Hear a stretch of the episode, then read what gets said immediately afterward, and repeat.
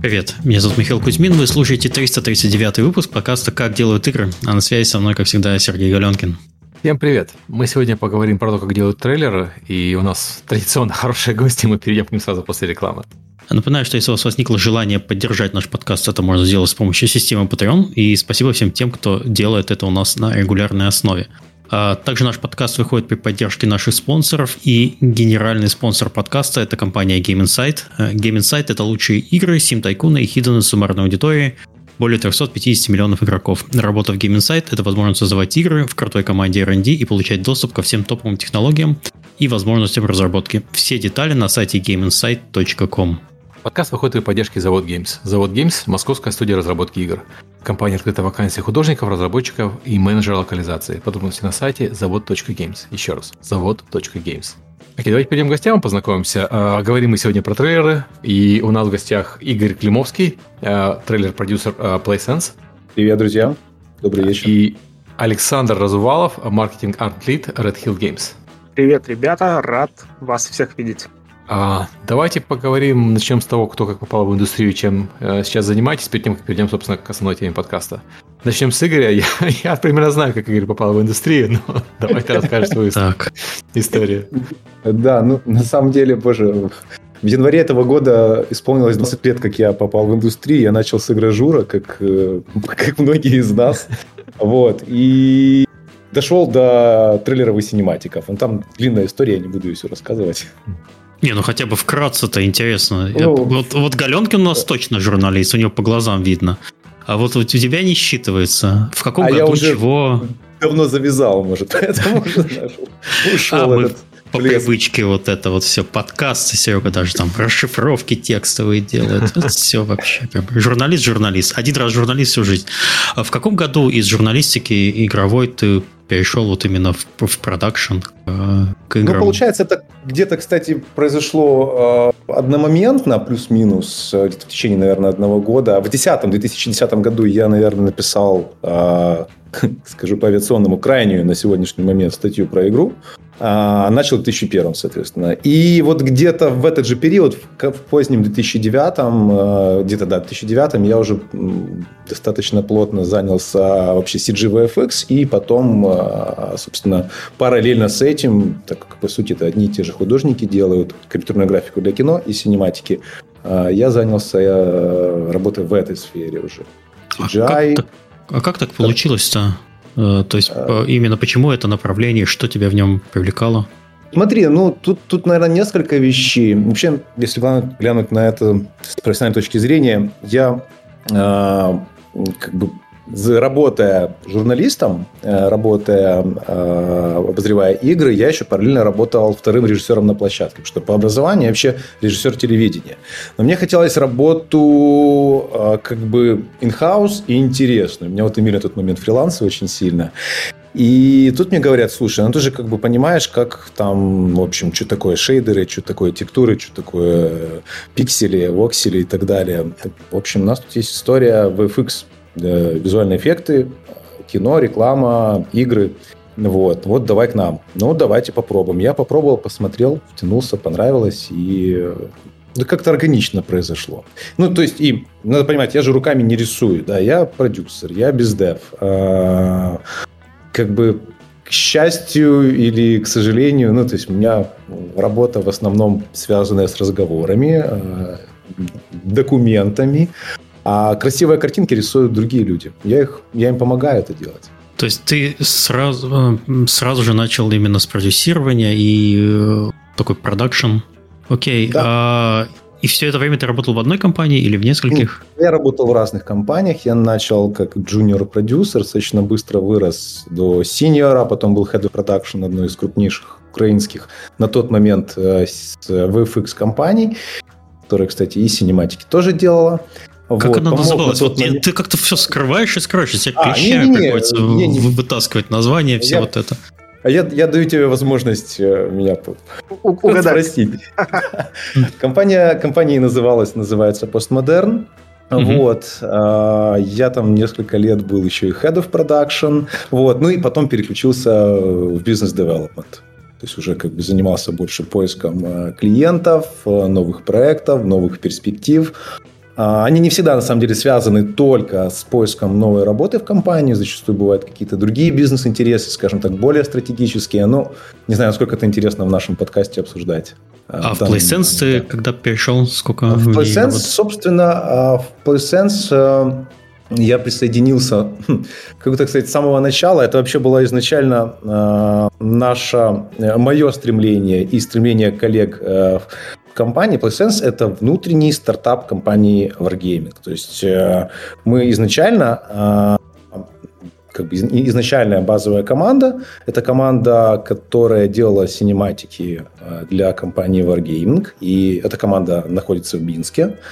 Вот. И собственно, эти художники и менеджмент The Agency of Wargaming хотели начать делать трейлеры для других компаний, для внешнего рынка. Вот. В какой-то момент мы, мы были знакомы достаточно давно по рынку, а, мы начали общаться, обсуждать наши планы и перспективы. Как раз начиналась вот э, вся эта ковидная все это безумие полтора года назад. И мы решили, я получил job offer, и мы решили, собственно, причина, почему я получил, потому что мы решили создавать PlaySense. Тогда еще не было названия, тогда мы еще его не придумали. Вот. Тогда был ясен как бы верхнеуровневый концепт. Мы идем э, на рынок э, синематиков, и мы делаем эти синематики и вообще трейлеры для других игровых компаний. Уже не только для Wargaming, не только для партнеров. Вот. Ну и уже Потом логично нам стало понятно, что нам нужен и отдельный бренд. Вот, нас стало больше, у нас теперь уже есть команда и в Киеве, а у нас есть бизнес-офис в Праге, ну и мы, в общем, развиваемся. У нас тут... Поэтому, как бы, можно сказать, что я один из э, скажем так, идейных вдохновителей PlaySense и тех, кто его делает с самого-самого начала. Интересно. А как вообще так получилось, что компания Wargaming, ну, понятно, зачем ей нужны были трейлеры, допустим, есть внутренний отдел, который делает трейлеры, а в чем необходимость, э, по сути, аутсорсить эти мощности? Не так часто нужны для внутрикомпанейских нужд? Э, Нет, даже не в этом дело. Тут, наверное, вопрос э, в амбициях. Расскажу так. В компании mm-hmm. Wargaming есть внутренняя in-house очень достаточно, очень большое агентство. Оно так и называется. The Agency of Wargaming. Э, это in-house маркетинговое и рекламное агентство, которое, в принципе, занимается ну, широким скопом вопросом. Он на самом деле по большей части, безусловно, связан с Wargaming, но э, достаточно много связан уже и с другими внешними клиентами. И это было как амбиция руководителей агентства идти на внешний рынок, не заниматься только, грубо говоря, моноклиентной работой. Ну, то по сути, такая компания в компании. Вот. И мы эту амбицию реализуем. Угу. Окей, понятно. Извини, что я так сразу на тебя да. насел, напрыгнул. А, Все окей. Сразу то, этот, не то на ритм э, этап задали. А теперь Сергей Галенкин скажет, что из этого все правда вообще. Что из этого правда, Серега? Вы же знакомы. Знакомы э, по журналистским временам. В Wargaming мы как-то э, попали в разные годы, как я понимаю, и чуть не застали друг друга. А, черт, ладно. Давай, а, давайте да. к Саше Давайте перейдем. Александру, да. Я сейчас расскажу. Сейчас я расскажу, да. Ладно. Э, привет. Вот я в индустрию попал, да? Такой же был вопрос. Я запомнил. Э, попал я в индустрию в 2013 году в ту же компанию Wargaming. Вот. Э, и очень интересный факт, кстати, про компанию Wargaming со мной приключился, когда я был еще студентом я, значит, у меня знакомая была, которая, вот мы что-то встретились в университете, и она говорит, слушай, э, тут компания одна игровая, белорусская, ищет специалистов, может быть, ты там хочешь себя попробовать? Вот, я тогда что-то посмеялся про себя и подумал, ну да, конечно, белорусская игровая компания, что вы мне рассказываете? Вот, э, ну и в итоге это был вот какой-то шестой, наверное, год, там вот что-то такое. И после этого в тринадцатом году я попал уже в эту компанию, вот больше восьми лет я проработал, там на разных позициях тоже закончил, э, работая в The Agency of Wargaming, и сейчас я маркетинг-арт-лид в Red Hill Games, который делает много другие игры, чем компания Wargaming. Ну вот занимаюсь, по сути, я бы сказал тем же, но немножко шире и больше, как это, стартапе, что ли, вот назовем это так, что компания довольно новая. А с какого года ты в Red Hill? Вот, вот в этом году буквально. А, а можешь чуть по, побольше про Red Hill Games рассказать. Что за компания, сколько человек, что, да. что делает? Red Bull Games компания основана разными людьми, да, то есть с большим бэкграундом из Remedy, из Ubisoft, из того же Wargaming люди. Вот. И занимаемся мы производством, разработкой, производством игры 9 to 5. Это командный шутер 3 versus 3 versus 3, где три команды сражаются на одном поле, условно. Э, попробуйте, если не пробовали. Э, Я пробовал. Вот. Э, и как? Мне не понравилось. Извини. Окей. Ну, это же дело вкуса. Игры это... Я пробовал какую-то очень раннюю версию, и, возможно, игра была довольно... Это было где-то, ну, не знаю, там полгода назад, что-то в этом роде. Это был, наверное, бета-уикенд. Возможно, я что-то попробовал, э, не совсем понял, как работает э, механика основная. Uh-huh. Где-то часа полтора мы с друзьями по, по это поиграли.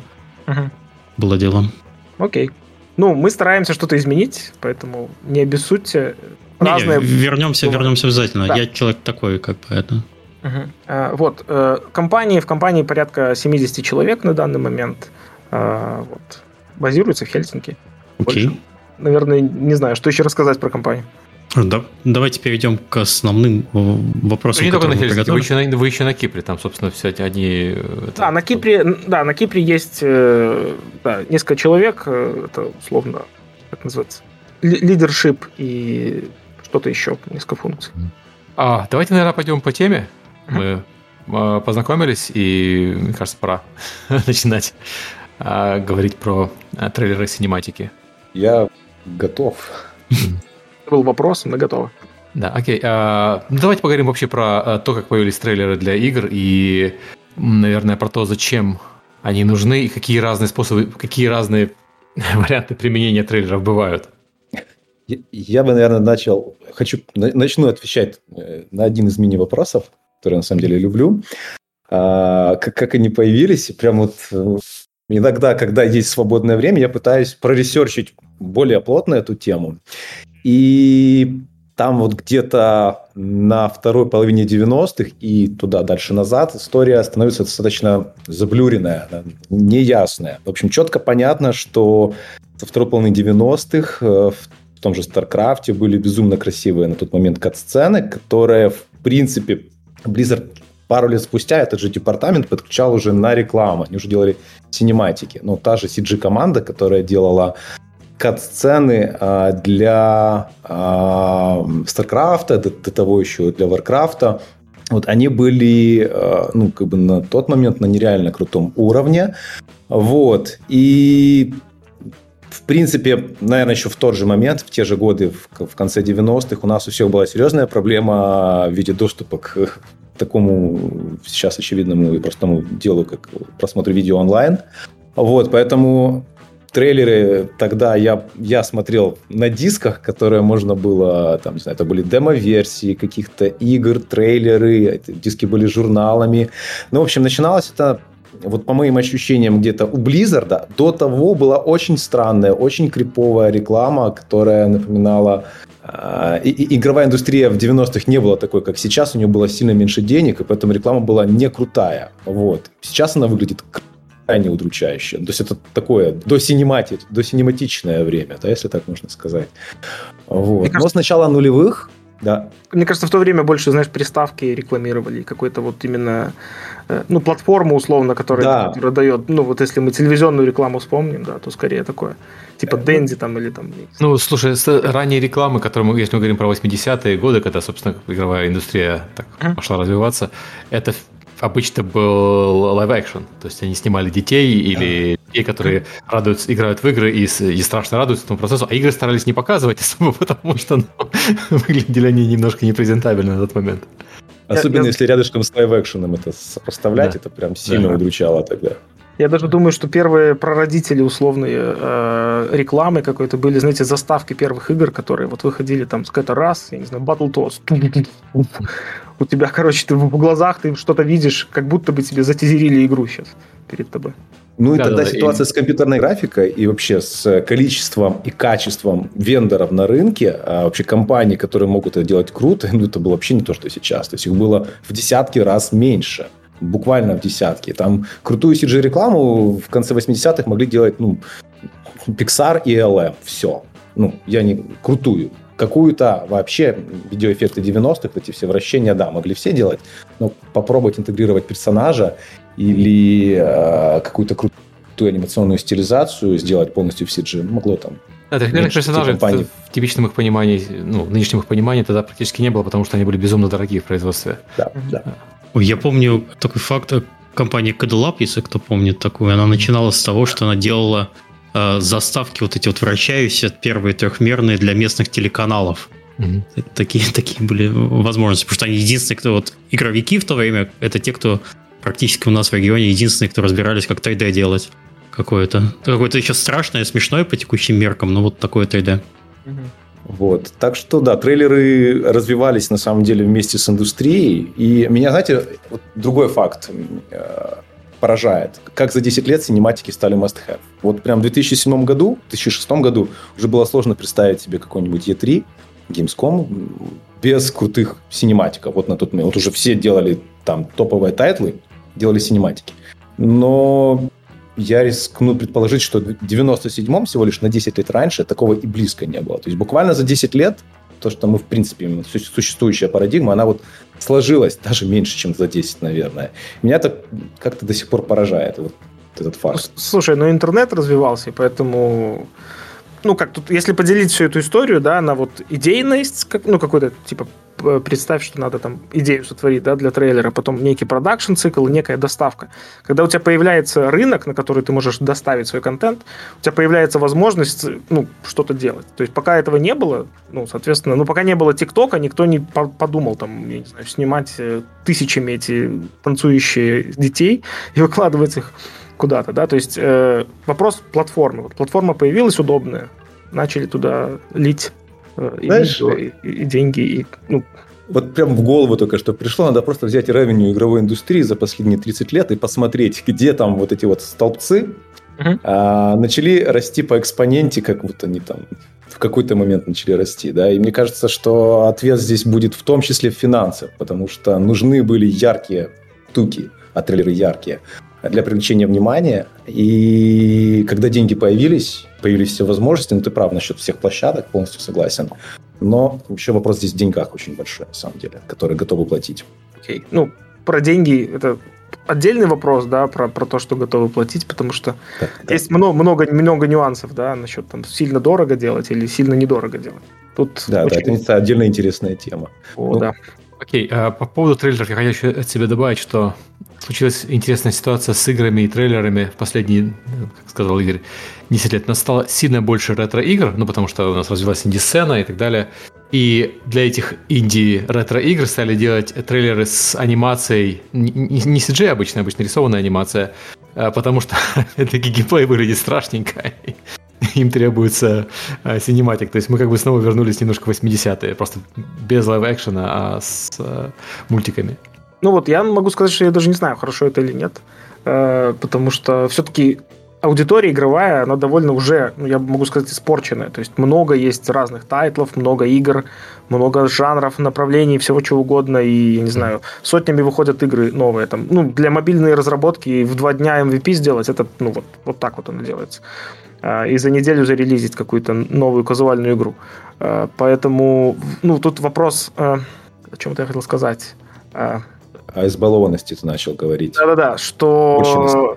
Да, что тут уже просто надо, надо чем-то брать уже. Ну, то есть, э, либо делать крутой CG для того, чтобы просто при, привлечь какое-то внимание. Понятно, что мы разрабатываем какую-то инди-игру, а в итоге делаем крутой CG. Либо, э, наоборот, уже ну, надо играть в честность. Мы делаем э, некая инди, некий проект, который там не очень долгий был в разработке, либо вот с интересной идеей, и показываем просто, как он есть. Потому что аудитория, придя потом, купившись на вот эту конфетку, придя потом в игру такая, ну, будет разочарована, это минимум, да, то есть если, если игра не понравится. Поэтому ну, нужен, нужен баланс всегда, я за баланс. Но, к счастью, в целом, и... в целом я... Можно, можно я скажу? Можно, можно, можно. можно. А, в целом я очень часто слежу, в часть, часть моей работы э, как у инди-издателя заключается в том, что я слежу за, э, я их так называю, фестивали инди-трейлеров, э, за микс, например, и остальные. И там тебе в течение двух-трех часов показывают прямо вот, трейлер инди-игр, один за одним, один за одним, с маленькими перебивками. И вот э, я для себя отметил, что я на самом деле не очень люблю э, CGI и постановочные трейлеры, потому что, ну, именно инди-игр, потому что они тебе не говорят, что нужно делать в игре. Для меня, прежде всего, инди-игра заключается, ну, интересна тем, чтобы мне э, показали сам игровой процесс. Потому что это то, чем я буду заниматься э, в самой игре. И для меня более важна именно геймплейная составляющая. Когда мне показывают крупную AAA игру, тогда мне, пожалуйста, покажите CGI, он может красивый, э, и будет мне как-то раскрывать э, дополнительно вселенную, может быть, мне э, будет погружать э, в то, что задумали разработчики. Но вот я больше люблю сам по себе именно геймплейные трейлеры, в которых показывают прямо, как это все выглядит и что делать надо. Но это ты касательно инди-сцены говоришь или вообще? Да, да, да, да, да, да. Потому что тут получается интересная штука. А инди-сцена, она на самом деле ну, 99,9% э, они не могут себе позволить э, крутые, дорогие CGI-трейлеры. Да. И, то есть, с одной стороны, для них, э, для таких компаний, это, наверное, ну, где-то минус, но по-моему, здесь открывается, знаешь, какое-то колоссальное окно творческих возможностей. То есть ты можешь действительно показывать игру, механики, ты можешь... Come on, вот проблема многих, кстати, трейлеров в отсутствии истории, в отсутствии сторителлинга, да, ты можешь э, рассказывать историю. И AAA синематики, AA, там, вот все, все A, они э, не, вообще их невозможно представить без истории, потому что мы их просто до конца не будем досматривать, что будет скучная mm-hmm. какая-то э, скучная нарезка каких-то крутых эффектных кадров, но пустых. Вот. То проблема low-budget трейлеров, инди-трейлеров, не хочу никого обидеть, вот, в том, что очень часто там нет истории. То есть ты в лучшем случае видишь механику, а, угу. как правило, очень часто это просто какая-то ну, не сильно осмысленная нарезка геймплея под какую-то бодрую динамичную, динамичную музыку. Вот такой набор какой-то клише, и они похожи очень сильно друг на друга. Ну, то есть я, я редко вижу какую-то такую искру э, в инди-трейлерах, и прям всегда радуюсь, когда они попадаются. Бывает. Окей, okay, ну, я могу тоже от себя добавить вот про Индии. Ну, понимаешь, что денег действительно немного, да, на то, чтобы делать э, AAA трейлеры. А еще э, хуже, когда, ну, в AAA трейлер все-таки надо что-то вложить в плане истории, там, я не знаю, лор игры, да, или там какую-то интересную историю вокруг игры. А, и проблема в том, что когда ты вкладываешь это, ты закладываешь в зрителя ожидание, что это как-то будет связано с игрой. И когда это не случается, тогда это, ну, на мой взгляд, да, трейлер такого рода работает впустую, потому что ты вложил деньги, ты придумал какую-то историю, которая вообще никак не связана с тем, что ты видишь в игре. То есть это либо должна быть связанная какая-то тема, и, ну, тут тоже есть момент, да, инди-игры это все-таки игры, э, которые не, ну, как, как сказать, они разрабатываются и придумываются в процессе разработки и придумывания. Вот, и в этом тоже есть вопрос, то есть это, это сложно организовать, ну, на мой взгляд, да, то есть я, я не, не буду за всех говорить, да, но это сложно организовать даже с точки зрения просто вот некого продакшена и придумывания идеи, потому что, ну, идея все-таки главная, на мой взгляд, в трейлере, это не, э, то есть красиво завернутая картинка без идеи, э, без, без сюжета, конечно, это просто будет отличный рендер у вас, ребята, красивый продакшн, спасибо, мы посмотрели кино, но что нам с ним делать, как нам играть в эту игру? Ну, как-то поиграйте. Вот. А на самом деле у нас игра вот, типа, про что-нибудь, я не знаю, орки, машущие топором, а мы показали историю про кого-то другого. Про фей. Да, ну, например. Вот как-то так. Ну, на самом деле, частое а... обвинение, что трейлер не соответствует тому, а, во что мы сейчас играем. Вот, но как бы прям буквально он и не должен соответствовать. Это все-таки творчески осмысленная реклама, а если это не, не, не, не прям заявляется, что это геймплей, трейлеры или там а, стопроцентный фичелист в этом трейлере отображен, или там какие-то стопроцентные э, гарантии, что такие игровые механики. Нет, это некий, а, некий мотивирующий тебя, интересующий тебя контент, да, э, по поводу этой игры. С каким-то, с такой же, да, крут, там, с таким же крутым подходом, а, с и что самое здесь вот всегда рабочая штука, которая спокойно позволяет объединять мир трейлера и мир игры, любой, это история, это сюжет. Потому что и раскрытие лора тоже, да.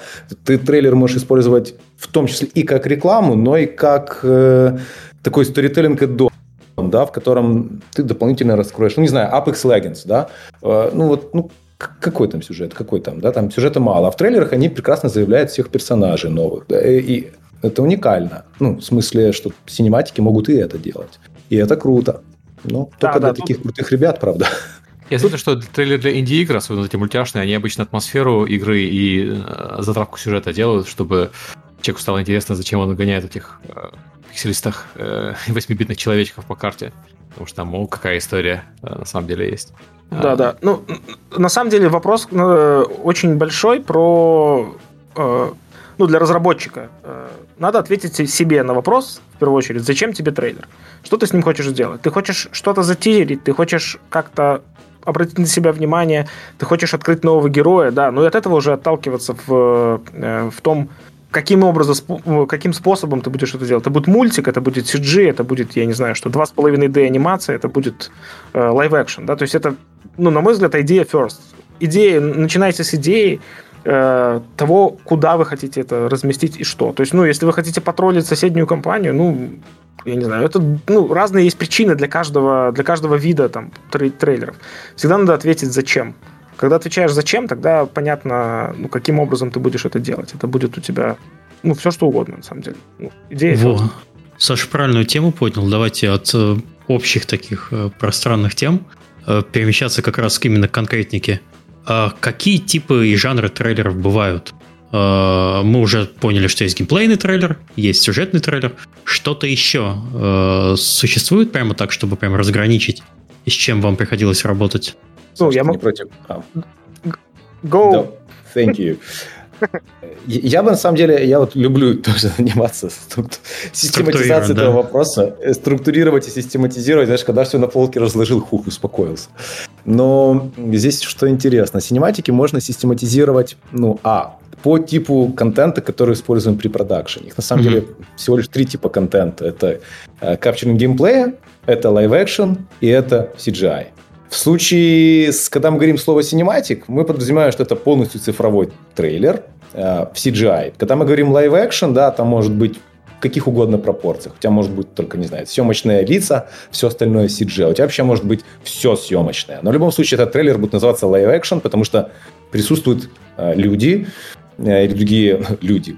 Э, вот. Ну, собственно, по сути, три типа по контенту. А все, что касается там богатства арсенала маркетинг компании, да, там э, тизер, трейлер, лаунч, трейлер, DLC, вот все это уже идет не по типу контента, очевидно, mm-hmm. а по, по типу маркетинг задач, которые мы решаем этим трейлером. То есть тут и поэтому я бы выделял две, как минимум два вида классификации. То есть А по типу контента, Б по типу а, маркетинг компании, э, ну, по типу этапа маркетинг компании. И вот недавно а, пришло в голову, что еще, наверное, можно э, такой мини-инсайт по, по типу освещаемого контента. Ну, например, у нас может быть там vehicle трейлер, да, или environment трейлер. Вот. И вот представили так условно таких три столбца, и вот мы можем комбинировать какой угодно каких угодных пропорциях эти столбцы, то есть тип контента, этап маркетинг компании и тип освещаемого контента, а, и мы можем получить достаточно большую вариативность разных трейлеров, разных, разных их типов. Как-то так. Саш, ты хотел, наверное, что-то тут... Ты первый начал говорить. Э, да, ну Тут, э, опять же, ну, для, для меня это все очевидно связано с тем, зачем мы это делаем и куда мы хотим потом запаблишить, ну, то есть куда, куда мы хотим этот трейлер показать кому. Либо это в игре какая-то вещь, либо это, я не знаю, ну, в любом случае, ну, либо это там, не знаю, площадка какая-то, типа IGN, либо это еще что-нибудь. То есть это, это, от этого зависит, э, что, что именно мы показываем и повод какой, инфоповод. Вот. Я бы так конкретно не, не, не могу прям разделить, да, и классифицировать, потому что это ну, как сказать, мы делаем какую-то, какую-то вещь, да, и потом ребята говорят, о, а это классно сработает там в user acquisition компании. Ну, окей, мы возьмем это и, и запостим. То есть мы отдельно для этого что-то не делаем, да, но так как мы довольно небольшой разработчик, да, и вышли недавно на рынок, то есть это для нас есть э, э, ну, это, это обсуждаемый вопрос каждый раз, да, каким образом, куда мы будем какое-то новое видео постить, что мы будем показывать в этом видео. Вот, поэтому... В, в целом мы говорим про то, что заказывает отдел маркетинга чаще всего. Э, ну, как сказал Игорь, для меня это, очевидно, всегда только зависит э, заказ от того, куда мы, куда мы что... Если mm-hmm. мы новый, новый режим освещаем, это один тип контента. Если мы освещаем какой-то, я не знаю, лонч игры, это другой тип контента. Это всегда, всегда вот, ну, у нас такая зависимость. Я не, я не могу сказать, что давайте мы будем делать ежегодный тизер, э, там, AAA, да, для того, чтобы что-то там, не знаю, поддерживать на уровне визуалы от, от компании, например, да, то есть может, может быть такая есть цель, но у нас такой цели нет. То есть у разных компаний разные цели для того, чтобы они производили трейлер. Соответственно, и выбор трейлера зависит от целей. Я уже повторяюсь, что я несколько раз это рассказал примерно одно и то же. Я не почувствовал собой. Давайте перейдем, может быть, к процессу производства синематиков, потому что мы как-то за, за, застряли на классификации. Давайте. Вот кто задействован э, в разработке трейлера, как, э, как работать с маркетинговым отделом, потому что это важный вопрос, особенно для Миши. Наконец-то пойму хоть как у наших э, нашего отдела производства трейлеров заказывать по-человечески, как они челобитную от меня ожидают. Давайте, наверное, поймем, кто самый-самый первый этап, да, где, мы прям нам нужен трейлер, и потом... Самый первый этап – это разработка. Я считаю, что продукт всегда на первом месте, что бы там ни mm-hmm. говорили. Если продукт у вас не очень, какой бы вы классный не сделали трейлер, э, а продукт не очень, то ничего не, не получится. Тут важен баланс. Ну, вот я со стороны маркетинга могу сказать, что если, э, ну, как сказать, много есть чего продавать, да, надо выбирать лучшее. Если мало есть чего продавать, то надо фокусироваться на каких-то очень особенных ключевых вещах. Э, поэтому, ну, на, на мой взгляд, э, когда есть продукт, тогда начинается работа. Вот уже маркетинговый план какой-то составляется, и куда-то мы с этим планом выходим, да, то есть мы на какое-то ближайшее будущее, месяц, два, три, шесть, планируем какие-то активности, и тогда уже мы придумываем, что нам для этого надо. Для одной активности нам нужен трейлер, для другой активности нам нужна, я не знаю, там какая-то поддержка в Инстаграме там, и что-то другое. Да, то есть трейлеры, вот могу заметить, не всегда нужны. То есть это всегда хорошо, но понятно, что всегда есть ограниченность ресурсов, всегда присутствует ограниченность денег. И ну, тут еще зависит от игры и от того, что происходит в игре. То есть всегда надо какой-то балансировать между разработкой и, и маркетингом. Но, э, тем не менее, да, маркетинг, э, маркетинговые ассеты, ну, в компании такой, как наша, могут рождаться в головах кого угодно, просто потом мы как-то это э, в процесс уже вставляем и стараемся э, сделать это в тот срок, который у нас есть, теми ресурсами, которые у нас есть, или там с помощью аутсорса, тут зависит. Вот. Но в целом э, первый человек, кто это говорит, это, ну, я думаю, что глава маркетинга, это один из самых таких людей, который, который должен сказать, так, я знаю, как продать вот это. Мы, нам нужен трейлер. Да, и вот тут в дело включаемся мы, как только эти слова на клиентской стороне звучат, как э, Greenlight, а, вот, например, э, этот глава маркетинга или его коллеги уже связываются, ну, например, со мной, с нами. А, мы говорим, ребята, окей, пришлите ваши вводные, давайте бриф. А, бриф иногда бывает максимально полный, бывает, э, скажем так, Бывает не очень информативный. Ни, ни, никакой, да. Никак. Да, не хочется говорить слово скудный, но... Ну а да, в целом, ну... В целом, кстати, я сейчас понял, что у нас разница между Сашей и Игорем в том, что Саша вы делаете трейлеры внутри компании для своих нужд, а у Игоря может быть как трейлеры внутри компании, так и со стороны заказчика. И вот в этом хотелось бы вот эту разницу немножко прочувствовать побольше. Да, кстати, это очень интересный момент, потому что я работаю в компании Wargaming, да, я был коллегой Игоря, то есть там, последний мой отдел был отдел Broadcast, в котором я работал, и мы были, ну, я был на стороне продакшена. Сейчас я, у меня, в принципе, и в голове была такая история, что мне хотелось со стороны заказчика, Клиент. условно, поработать, да, клиента.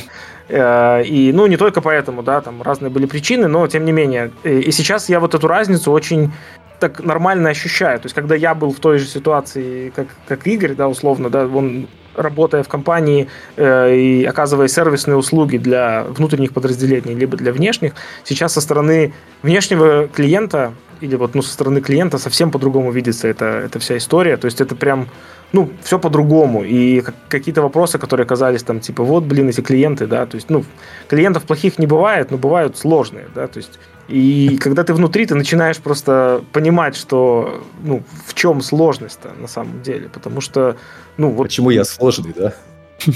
Да не ты, ну, с тобой-то мы точно договоримся, да, то есть, ну, я к тому, что э, клиенты, они же, ну, они же, они же разные, да, то есть, ну, вот представьте себе, э, я не знаю, геймдизайнера или, или разработчика, да, который, который очень хочет э, продать свою игру. Но проблема в том, что они не всегда понимают, как это правильно сделать. Да, то есть тут вопрос уже внутренний, там, не знаю, доверие к внешнему подрядчику, доверие к э, людям, которые с тобой рядом работают, и, э, ну, то есть как-то делегирование, что ли, ответственности за то, что за, за, за то, что за, ну, за результат, да, за, за ту фичу, которую хотите прокачать, продвинуть с точки зрения маркетинга. Вот. И здесь уже ну, по- по-другому механизмы работают. Вот э, Игорь ожидает бриф, э, вот, а я со стороны клиента могу, вот у меня нету особо там брифа никакого. То есть тогда я приду к Игорю и скажу, слушай, ты мне еще идеи предложи, потому что я, ну... Изи. У нас, у нас нет. Да, и Игорь такой, изи, я, я сделаю. Или наоборот, типа, Игорь предлагает идеи, а мы такие, да нет, это все не то, все не подходит к нашей игре. Э, и тут всегда ну, это всегда, короче, вопрос настройки, коммуникации и вот некого доверия. Но, на мой взгляд, со стороны клиента к э, продакшену это всегда вот очень доверительные должны быть отношения. Если таких отношений нет, то, ну, я, я ставлю на то, что результат получится, ну, либо посредственный, либо просто, ну, не очень хороший. То есть это... Э, всегда надо понимать, что э, у студий внешней всегда меньше информации, чем у людей внутри. И эту информацию, она иногда на уровне чувств. Ее надо как-то прочувствовать. И вот в этом сложность коммуникации, на самом деле. В целом, вот э, обсуждение идеи, сколько она занимает между вот э, заказчиком и исполнителем? Как она там долго э, балындается туда-сюда? Если, если ее не лимитировать конкретно mm сроками, можно да, годы. Всегда, да, можно годы. говорить годы. К счастью, всегда есть такая штука, как сроки, которая помогает этот процесс сильно причесывать. Иначе ну, ну, смотрите, если, грубо говоря, там можно сделать хороший 30-секундный трейлер CGI за 3 месяца, можно сделать. Вот. Лучше за 4, но 3 месяца все еще можно. А, то вот месяц на сценарий это уже много. Три недели это как раз вот в самый-самый раз. То есть вот чтобы уже залочиться через три недели и дальше киков продакшена и все, в сценарий мы сильно не лезем. Ну, там, может, То есть в целом четверть, э, четверть срока на обсуждение Handle. идей это нормально. Это уже, знаешь, это уже не, ну, понятно, не высокоуровневое обсуждение идей, это уже обсуждение или полишинг конкретного сценария, конкретной истории, да, вот которую мы будем рассказывать и показывать. Это в такое высокоуровневое, оно, как правило, происходит в одну, максимум две итерации. Обычно происходит процесс как? А, есть, как правило, проводится питчинг. То есть клиент говорит э, там, ряду своих потенциальных э, продакшенов, говорит, ребята, у нас есть проект, предлагайте ваши идеи. Все продакшены э, уходят в research, задают вопросы клиенту, спрашивают, э, максимум информации по игре, вот тот самый бриф, задают много дополнительных вопросов, пишут свои сценарии, пишут свои идеи, э, готовят это в виде каких-то креативных предложений и презентуют клиенту. Клиент уже здесь э, смотрит, выбирает кто ему ближе всех. Как правило, если это 3-4 компании, то выбрав уже ну, наиболее близкие идеи, и мы же тоже там одну идею не даем, мы даем как минимум две, и как правило две. А, клиент уже понимает, что эти ребята, они выбирая, да, он уже понимает, что они чувствуют. Вот Саша абсолютно правильно сказал, когда ты в контексте, когда ты внутри компании, ты многие вещи не артикулируя, ты их прям просто делаешь, потому что, ну, тут все так делают. Вот. А наша задача и наша сложность понять вот это, словить эту волну, может ее не полностью понять а, сознательно, но подсознательно ее прочувствовать.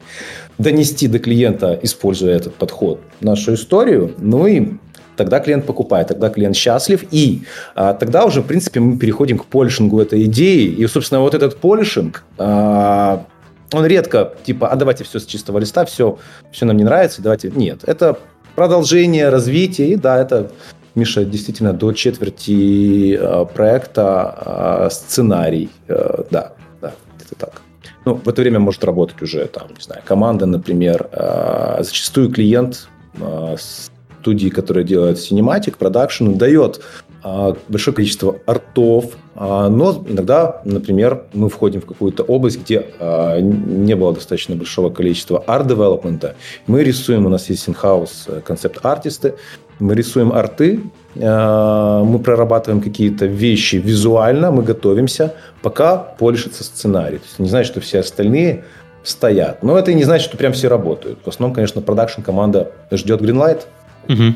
Хорошо, допустим, Greenlight э, пришел, вы с клиентом понимаете с полуслова уже, вы ходите вечером пиво пить, все нормально. Продакшн сам основной стартует. С чего он начинается? Самое, наверное, знаешь, тут последняя фаза препродакшена, и, и она же э, в этот же момент, первая фаза продакшена – это подготовка превизуализации или превиза в народе. То есть, когда у нас это даже в некоторых случаях бывает даже скипают привиз, я не сторонник такого подхода. То есть делают так называемый сториматик, это по сути сториборд, то есть это обычные двухмерные картинки, нарисованные в режиме э, Sketch Rush э, художником, вот, и на нем наш, там, не знаю, полутораминутный ролик вот нарисован уже весь. Мы выкладываем этот сториматик на таймлайн любой монтажной программы, добавляем музыку, вот там у нас уже подразумеваются все диалоги. А, там у нас уже понятен монтаж, а, собственно, темп и ритм повествования. И вот этот момент, он является зеленым светом для продакшн-команды. То есть, когда уже готов сториматик. Просто. Иногда, вообще всегда лучше уйти в превизуализацию, то есть, когда мы уже все эти двухмерные картинки, мы их уже оживим в 3D. Да, это будет еще без текстур, без рендера, то есть, это будут еще грейшейды, но мы уже будем видеть, собственно, сами камеры, что самое главное здесь, и движение персонажей. И здесь еще можно, вот на моменте привиза, почему он важен, можно как раз э, подтончить монтаж, чтобы потом не резать по-живому уже отрендеренному, скомпоженному, красивому э, контенту, а чтобы еще на вот этих серых огурцах чуть-чуть, э, в общем, какие-то люфты по творчеству. Э, оставались для, для всех, кто хочет творить. А с синематиками очень часто творить хотят все. А, а в целом были э, моменты непонимания? Ты вот приносишь сейчас привиз э, клиента, он смотрит, что за фигня вообще? Это некрасиво, это не то, что я хотел, в голове у меня было все совсем по-другому. Где мое, за что я плачу, как так-то? Дайте мне уже красиво, я хочу вот это. Ну, вот это вот, короче, специфика привиза. Ее не всегда и не всем можно показывать, и это иногда как минное поле. То есть некоторым людям можно показать привиз, они уже делали 500 миллионов синематиков и все знают, mm-hmm. и все хорошо. А да, действительно бывает, попадет некоторые, к некоторым людям, которые, в общем, думают, что вот это вот оно и все. Вот это вот э, серенькое промежуточное действие, типа вот уже так будет. И они, конечно, фрустрируют, mm-hmm. потому что они не смотрят то есть при визе мы должны смотреть на движение камер, на игру наших виртуальных актеров, персонажей, э, слушать музыку и понимать, как, как это сейчас вот работает как история. То есть не на качество картинки, там, не на цветокоррекцию, боже упаси. А, а люди, бывает, смотрят именно так. Вот, угу. вот же нам сейчас приносят. Да, сейчас я могу сказать, да, посмотрим. Тоже. У нас, у нас такие тоже истории бывали, когда там говорят, а где там, а где вот пэкшот у вас, да, это End Slate, а, а почему там ссылки нет?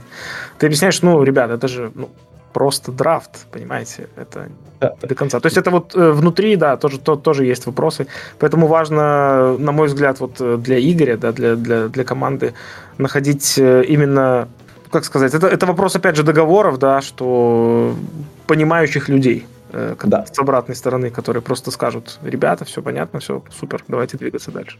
Но от этого никуда не уйти, от, от этих проблем. Абсолютно. Да, поэтому... Ну, поэтому чаще всего, на самом деле, здесь все более-менее гладко происходит, но иногда, когда особенно ты не ждешь, могут возникнуть конкретные э, трудности здесь. Но на то он как бы и менеджмент э, в компании, да, чтобы эти вещи как бы максимально сглаживать, объяснять, доносить, учить клиента. Э, Что наиболее часто возникает на таком М? этапе? Что наиболее, какие наиболее частые проблемы на этом этапе?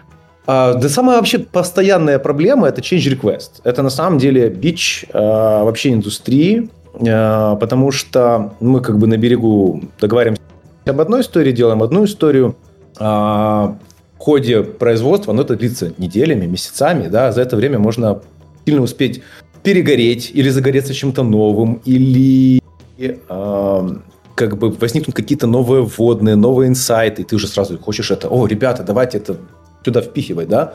А по итогу готовому уже ранее утвержденному и задуманному продукту, конкретному синематику, это может быть и только во вред, потому что э, получается какая история? Ты либо доделай то, что уже о чем вы договорились, тут надо сказать еще такую штуку, иногда эти идеи, иногда, они бывают хорошие. Это очень тоже опасная штука. И а мы типа инстинктивно их часто от себя отталкиваем. Зачем эти правки? Они нам только ну, усложняют дело на как бы и так дедлайн скоро, и времени не так много. Иногда они бывают хорошими. И тут очень важно не ошибиться и не реджекнуть прям конструктивный коммент. Потому что инстинктивно все сразу комменты, пошли вы э, с комментами э, не к нам. вот. Но комменты надо вносить. Вот, Слушай, мне просто э, как со стороны заказчика, я, я обычно выступаю больше, мне кажется, ситуация такая. Заказчики заказывают у подрядчиков э, эти трейлеры, потому что заказчики сами в трейлерах не очень разбираются. То есть, э, что заказчику хочется, ему хочется, чтобы трейлер решал определенную задачу. Там угу. кратко, чтобы он продавал игру, продавал выход нового сезона, продавал выход нового героя. И э, подешевле. Да, и, ну, подешевле не, не всегда даже так важно, как важно... Зависит от размера компании. Некоторым нужно подешевле, некоторым нужно а, чтобы максимальная эффектность была и деньги не такая большая проблема.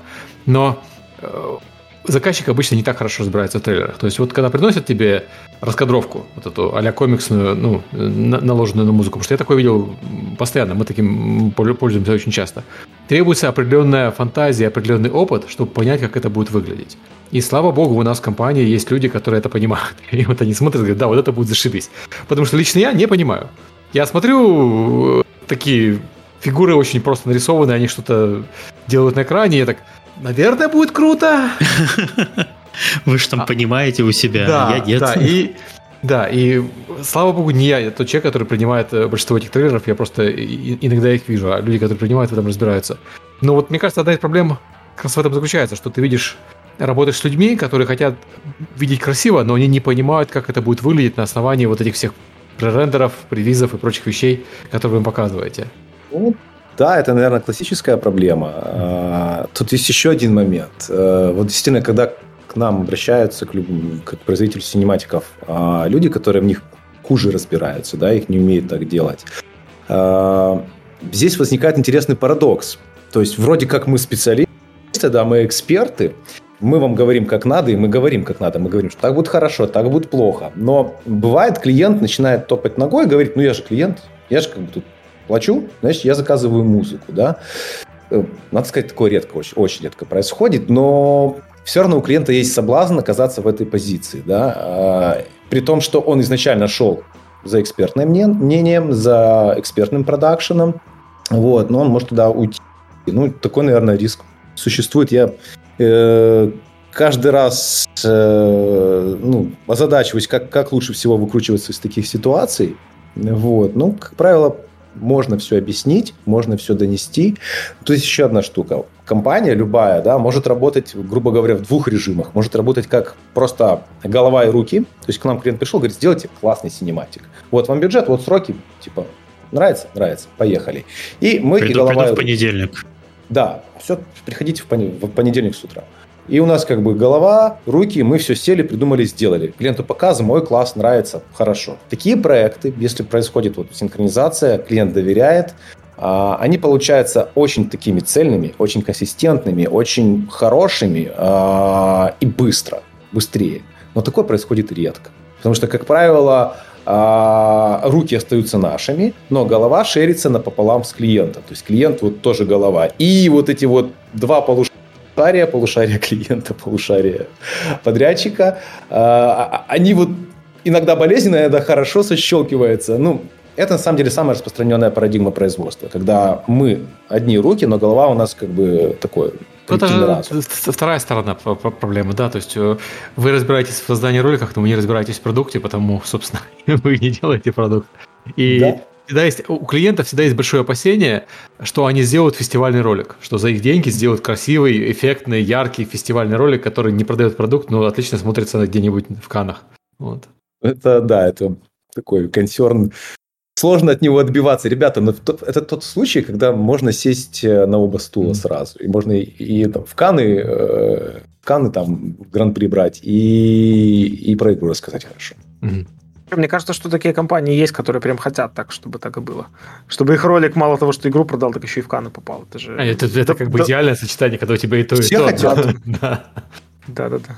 А, вот про что, про, что, про что-то я хотел сказать. А, про, про вот эти правки, изменения и то, что нет. И я, ну вот для меня очень очевидная вещь, что просто давайте референсы э, вместе с тем, что вы даете огурцы, вот эти вот показываете, да, то есть скидывайте референсы, что вот на огурцах вот так, но рендер будет вот такой, то есть картинка будет вот такая. Тогда, по крайней мере, в голове будет немножко складываться. И это первая тема, ну, чем вот я занимаюсь, да, прежде чем мы куда-то отдаем внешним подрядчикам э, ролики какие-то, мы собираем референсы, которые вот нам нравятся, визуальный стиль здесь, сторителлинг здесь, и там, я не знаю, моделинг вот там. Пожалуйста, вот если все это скрестить, будет супер. Нет, не получится, ну, давайте разговаривать тогда или искать другого подрядчика. А в целом, я сейчас прозвучит, может быть, для вас довольно глупый вопрос, но других у меня сегодня нет. А, если это проблема для индустрии, почему нет инструментария, который это решает? Ну, скажем, как э, не киношники используют э, для э, вот этой фазы, скажем, Unreal Engine для упрощения моментов, не знаю, там Мандалор, Мандалорцы это применялось в, в других ну, сериалах. Unreal, а, а, нет, то, как Мандалорцы применялся на Unreal Engine, там типа много вариантов, и это все равно превизуализация. То есть даже ты, когда да, да. превизуализацию, хоть на Unreal Engine, хоть на чем угодно, это все равно выглядит не так, как финальный продукт. Я не говорил, что вопрос будет умный. Я просто хочу Нет. спросить, есть ли какой-то уже готовый инстру- инструментарий, либо как-то индустрия к этому движется, чтобы вот избежать прямо этой проблемы? Э, не знаю, всегда на любую задачу есть э, инструмент. Ты не будешь там, э, не знаю, мобильным телефоном гвозди забивать. Э, если вы делаете, я, кстати, не знаю, у вас в, чем, я не спросил, э, Игорь, в чем вы делаете ролики, в чем вы, нас... Blender? Ты, не, не, у нас три основных софта. Это на самом деле классический пайплайн и анимационных и VFX mm-hmm. студий. Это три кита: Maya, Houdini, Nuke. То есть mm-hmm. для моделинга и текстур Maya, иногда Substance, а для симуляции, для а, а также и с Houdini мы рендерим. Вот, мы используем Houdini. Ну и вся сборка уже происходит, э, композитинг финальный в Нюке в этих mm-hmm. софтах. Смотри, на самом деле вопрос твой в кино та же проблема. Та же проблема с привизами, с огурцами, которые никто не понимает, и режиссеры, которые не умеют работать с постпродакшеном, с VFX-студием, они, они вот один в один проблема, как, как, как в игровой индустрии. И проблема эта вообще, она не техническая, не техногенная, не технологическая, она э, чисто э, э, человеческая проблема, она антропогенная, что ли, да? То есть в том, что люди с одной экспертизой приходят к людям с другой экспертизой и пытаются... Это как, знаешь, а, программист пытается поговорить с электриком, каждый на своем техническом языке. Ну, то есть, то, есть они оба правы, они оба умны и хороши в своих э, задачах, но они просто из разных вселенных. Угу. Здесь я утрирую, но здесь немножко та же история.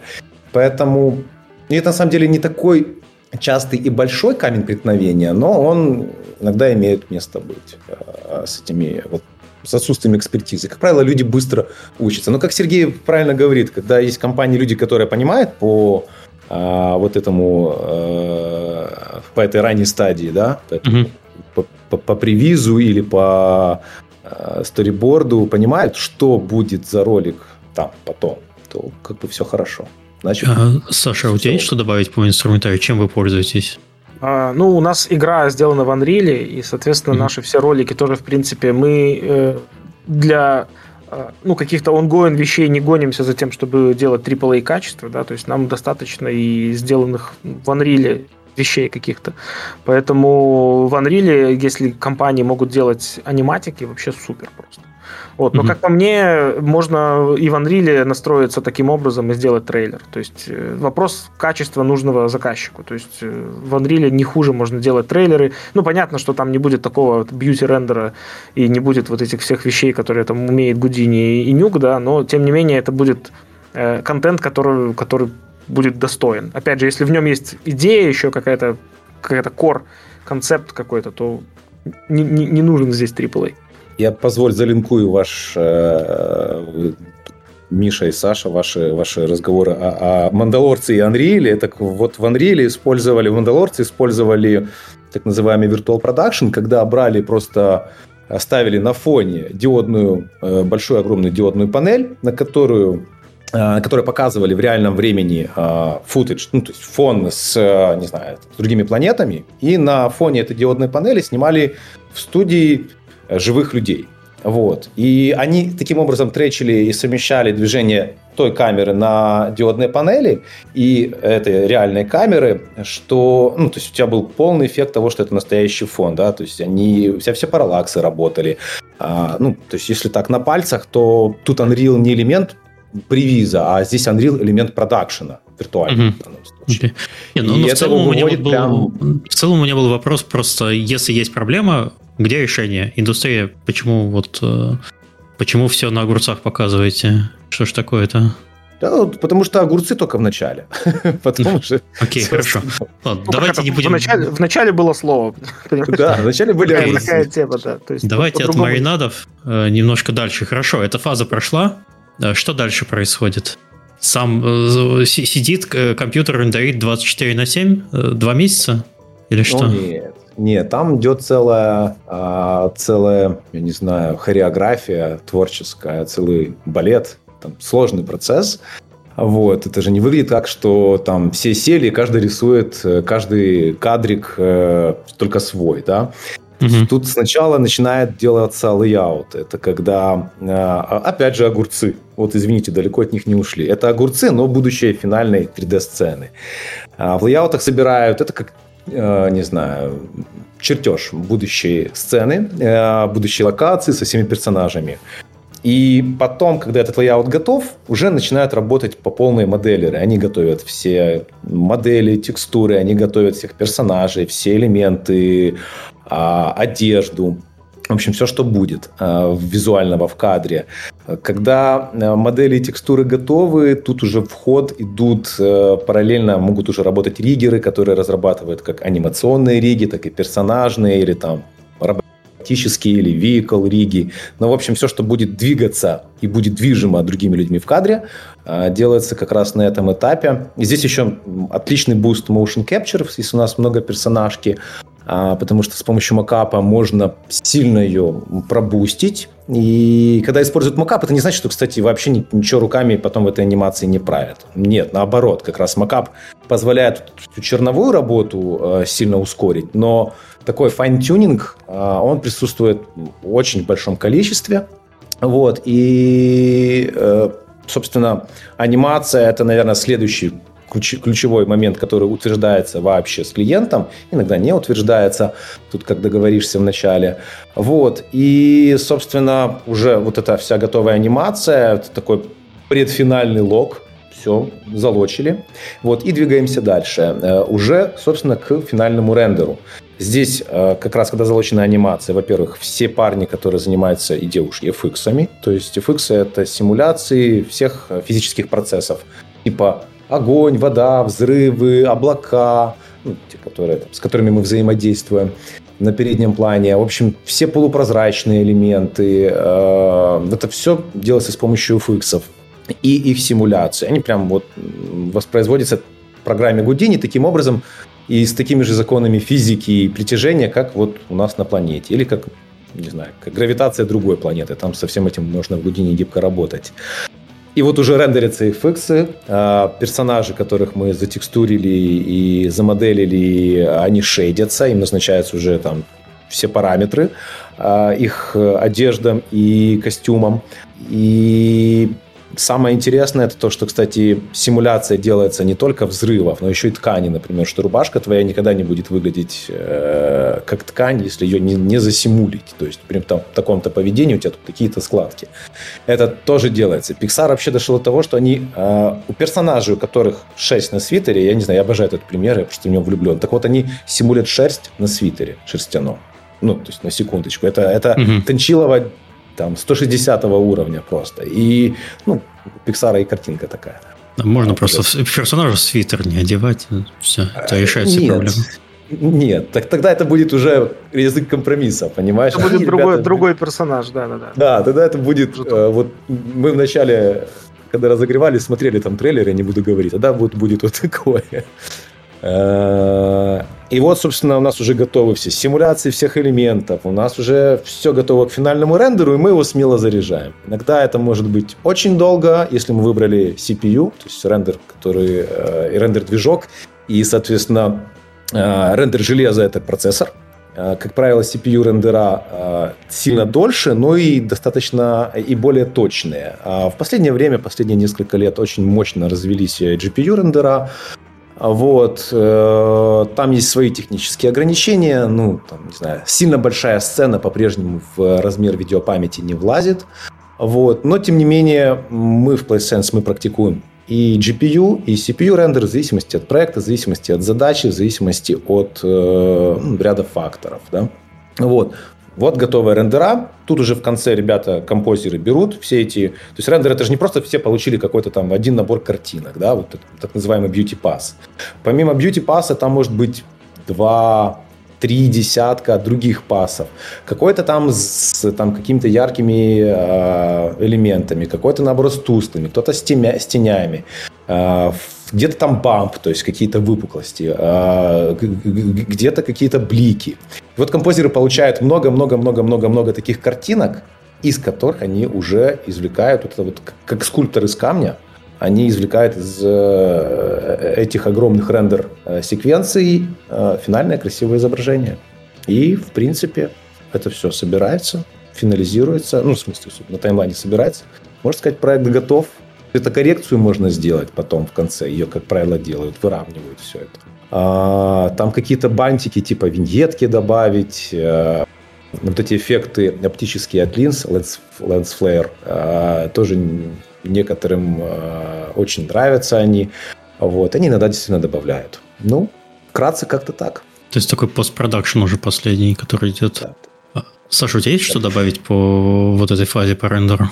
Ну, не по рендеру, по рендеру что ну. добавляется. Рендер уже финальная стадия. Э, вот я бы добавил, что э, на многих именно как назвать, которые вот трейлерах, которые очень э, про историю, э, я бы добавил режиссера э, всегда на, на, на такие проекты, потому что без режиссера очень тяжело э, вот прям продумать все вот эти ходы. Это еще, мне кажется, на этапе огурцов надо добавлять, потому что все-таки как правильно поставить камеру, как ее двигать, это ну такое искусство, да, то есть это не, ну то есть это это очень важно э, как, как будет рассказана история, потому что без режиссуры тяжело трейлер воспринимать. Что почему у нас в этом моменте ну, нужно тут нарезать быстро колбасу, а в этом моменте нужно саспенс создать, например.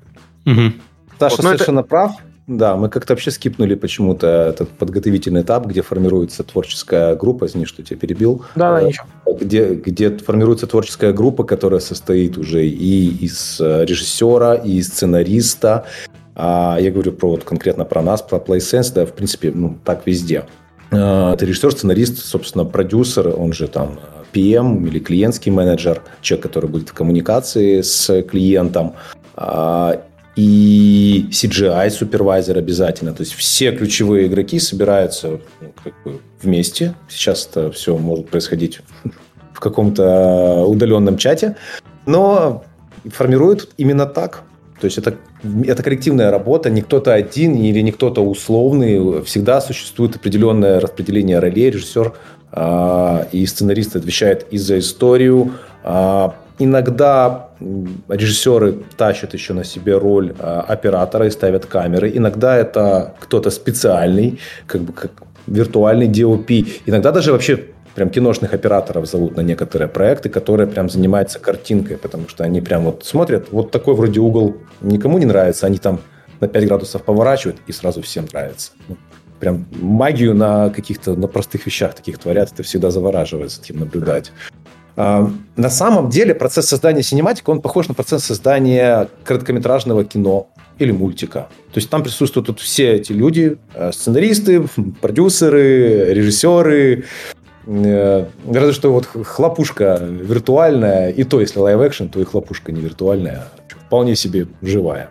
Ну, Поэтому... Я бы даже, да, я бы даже сказал, что не обязательно люди, а функции какие-то, да, то есть в, в любом случае там оператор может быть и режиссером, это, тут, мне кажется, разные, ну, то есть это зависит уже от конкретного человека, конкретного там сотрудника обидное, команды. Обидное название для такого специалиста, когда оператор и режиссер в одном слове, это режопер. А продюсер-сценарист стадюсер. Тоже стыдно как-то. Да. Режопер более логичное, знаешь, э, объединение смыслов. Ну, типа, ты тут историю рассказал и показал, а, а сценарий, сценарист с продюсером это уже какой-то страшный гибрид. Как такое подружить в себе, не знаю. Бывали случаи. Друж... Дружили у нас ребят. Тебе. Я, вот, бы, э... я бы с таким не вынес бы внутри себя. Тут, тут этот про деньги, этот про историю. Знаешь. Ну, да, да, да, да. Продюсер а про, и про организацию тоже. А, и я хотел, да, еще добавить про этап э, продакшена. Ну, мне, как со стороны клиента, очень важно именно препродакшн этап, когда мы обо всем договорились, и потом надо уже ну, в процессе только ну, меня как заказчика не очень волнует там истории внутри, которые там происходят, чего, чего там делают. Мне просто важно знать сроки и ну, какие-то определенные вот визуальные э, некие майлстоуны, когда я увижу там какую-то часть работы. Вот это важно. Да, препродакшн на самом деле вообще самый важный этап, потому что именно тогда 90% э, творчества происходит на препродакшене, если не 95%. Mm. А самые большие проблемы и сложности тоже возникают, как правило, на препродакшене. А, ну, потому что это как становление, да, это а, формулирование того, что будет и как будет рассказано и показано. Поэтому препродакшн must have, конечно. Да, и потом, конечно, по факту когда у вас уже утвержден весь там сториматик или там сториборд, по крайней мере, вы понимаете визуальные референсы, то остальное дело техники, условно, за продакшн студии, которая делает трейлер. У меня еще такой, может быть, немножко неожиданный вопрос. А есть ли визионеры в индустрии, и, э, которые уже сейчас гретят э, нейросетями, которые упростят весь процесс э, создания трейлеров? Потому что очень часто сейчас постоянно э, выходят э, нейросети для э, создания статичных изображений. А что с видеопродакшеном? Есть какие-то вообще наработки? Следите за этим или не следите? Или это вообще из, из разряда сумасшествия городских сумасшедших? Ну, я бы не списывал это на городских сумасшедших. Угу. Это, это, это, это, это будет, но когда? Вот вопрос. Угу. И однозначно это без человека не сможет, а пока что, ну, я, я не вижу, как это может работать вообще без человека. Тут слишком много творчества, чтобы прям все машине отдать. Ну, э, в лучшем случае будет компилятор. Не знаю, но про, по, как бы по факту как? Production-ready инструментов на сегодня нет, которые вот могут прям типа класс и все сделали красиво. А мысли, эксперименты, идеи, ну, боже, я за ними наблюдаю по меньшей мере лет 8. Угу. Вот. Они, они, вот они, а и здесь, а и то, а, там, но, но, но, но пока что каких-то конкретных вещей у нас в индустрии, ну, не происходит. Опять же, на, на уровне продакшн ready. Вопрос, что будет через 5 лет, не знаю. Mm-hmm. Может быть, что-то сильно поменяется.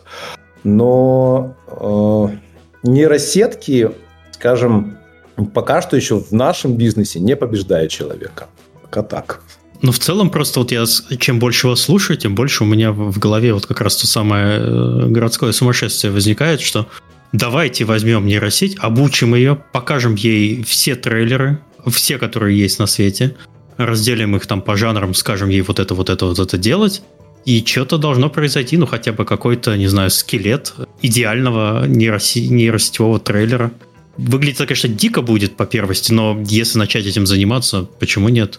Ну, оно-то получится. Просто будет ли оно решать ту задачу, которую надо mm-hmm. решить этим трейлером? Ну, то есть, тут очень важный, важный, важный параметр надо вводить не только там показать, какие трейлеры классные, мы считаем, и покажи нам идеальный, да, а еще и сказать, что а нам надо, вот, я не знаю, зарелизить игру в декабре, например.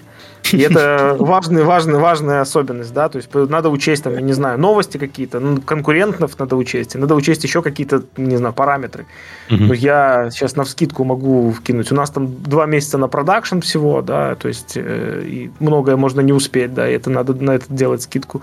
У нас конкурент выходит за неделю до, и мы должны как-то э, с этим взаимодействовать. И там случилась какая-то, не знаю, история, да, э, там теракт какой-то случился в какой-то стране, на которую мы очень ставку сделаем. И мы, получается, ну, то есть это, это всегда вот ну, это и в традиционном продакшене, наверное, э, сильную роль бы сыграло, но тем не менее, да, то есть это очень какие-то вещи, которые с людьми связаны так или иначе. То есть, ну, машина... как в последней рекламной кампании Battlefield, когда э, ушел из жизни главный герой, который играет э, первую глав... и главную роль в сюжетных э, трейлерах по Battlefield новому.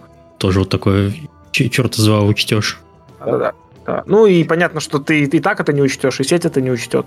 Но сеть, тем не менее, она все-таки делает некий э, ну, ты увидишь некий интересный трейлер, это как инфоповод очень классно, да, то есть э, э, всегда вот компании маленькие, которые не могут себе позволить э, крупные какие-то, не знаю, AAA трейлеры, да, они думают о том, что а давайте сделаем что-нибудь, ну что-то ну такое, чего вообще еще никто не делал, да, то есть, ну просто там, потому что традиционным путем идти это, ну, как сказать, делать очередное очередное видео про очередную игру, которых уже есть таких же тысяча, ну то есть это глупо, поэтому NFT какая-то вот вещь или там сетка, очень важно вот ну, если бы это было очень... Надо очень попасть, короче, чтобы, чтобы прям это сработало.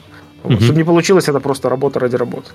Есть еще подозрение, что эти трейлеры будут, знаешь, очень average. Но сейчас огромное количество видео. Если прям действительно нейросетки скормить все или, или скармливать все, ну, то есть она может как-то сделать не те выводы. Даже, ну, окей, мы будем учить на типа best practice, да, там на самых вообще топовых историях, может быть, будет другое. Но тоже есть опасение, опасение что это может быть как-то, знаешь, нейросетки, почему-то то, что я наблюдаю, имеют свойство какое-то так вот все сглаживать и усреднять. Ну, это может мое что-то субъективное э, восприятие. И, и здесь... никто у тебя работу не отбирает. Подожди, никто не придет, да, я... нейросети не отберет твою я не работу. Переживаю. Я не переживаю как раз, потому что тут еще есть вещи, которые вот Саша сказал, как, как раз, знаешь, с клиентской э, колокольни и парадигмы, о том, что в студии внутри существует много э, каких-то моментов, да, вот этих вот атмосферы, которые хочется, которые продакшн не знает, которые хочется ему передать. Блин, а как ты их нейросетки передашь? Ты их словами с трудом формулируешь, да, это на уровне ощущения, это вайбы какие-то, да, и вот вы когда собрались вместе, я большой фанат офлайна, когда мы все могли сесть в этих больших meeting room-ах и PPM делать, да, и вот это все организовывать. Это иногда бывает такая команда щелкнется, прям просто огонь. Ну, какая нейросетка, come on. Вот. Ну, в целом я не хотел, не, не хотел никого это замучить. Я на всякий случай, знаешь, соломки да. постелить.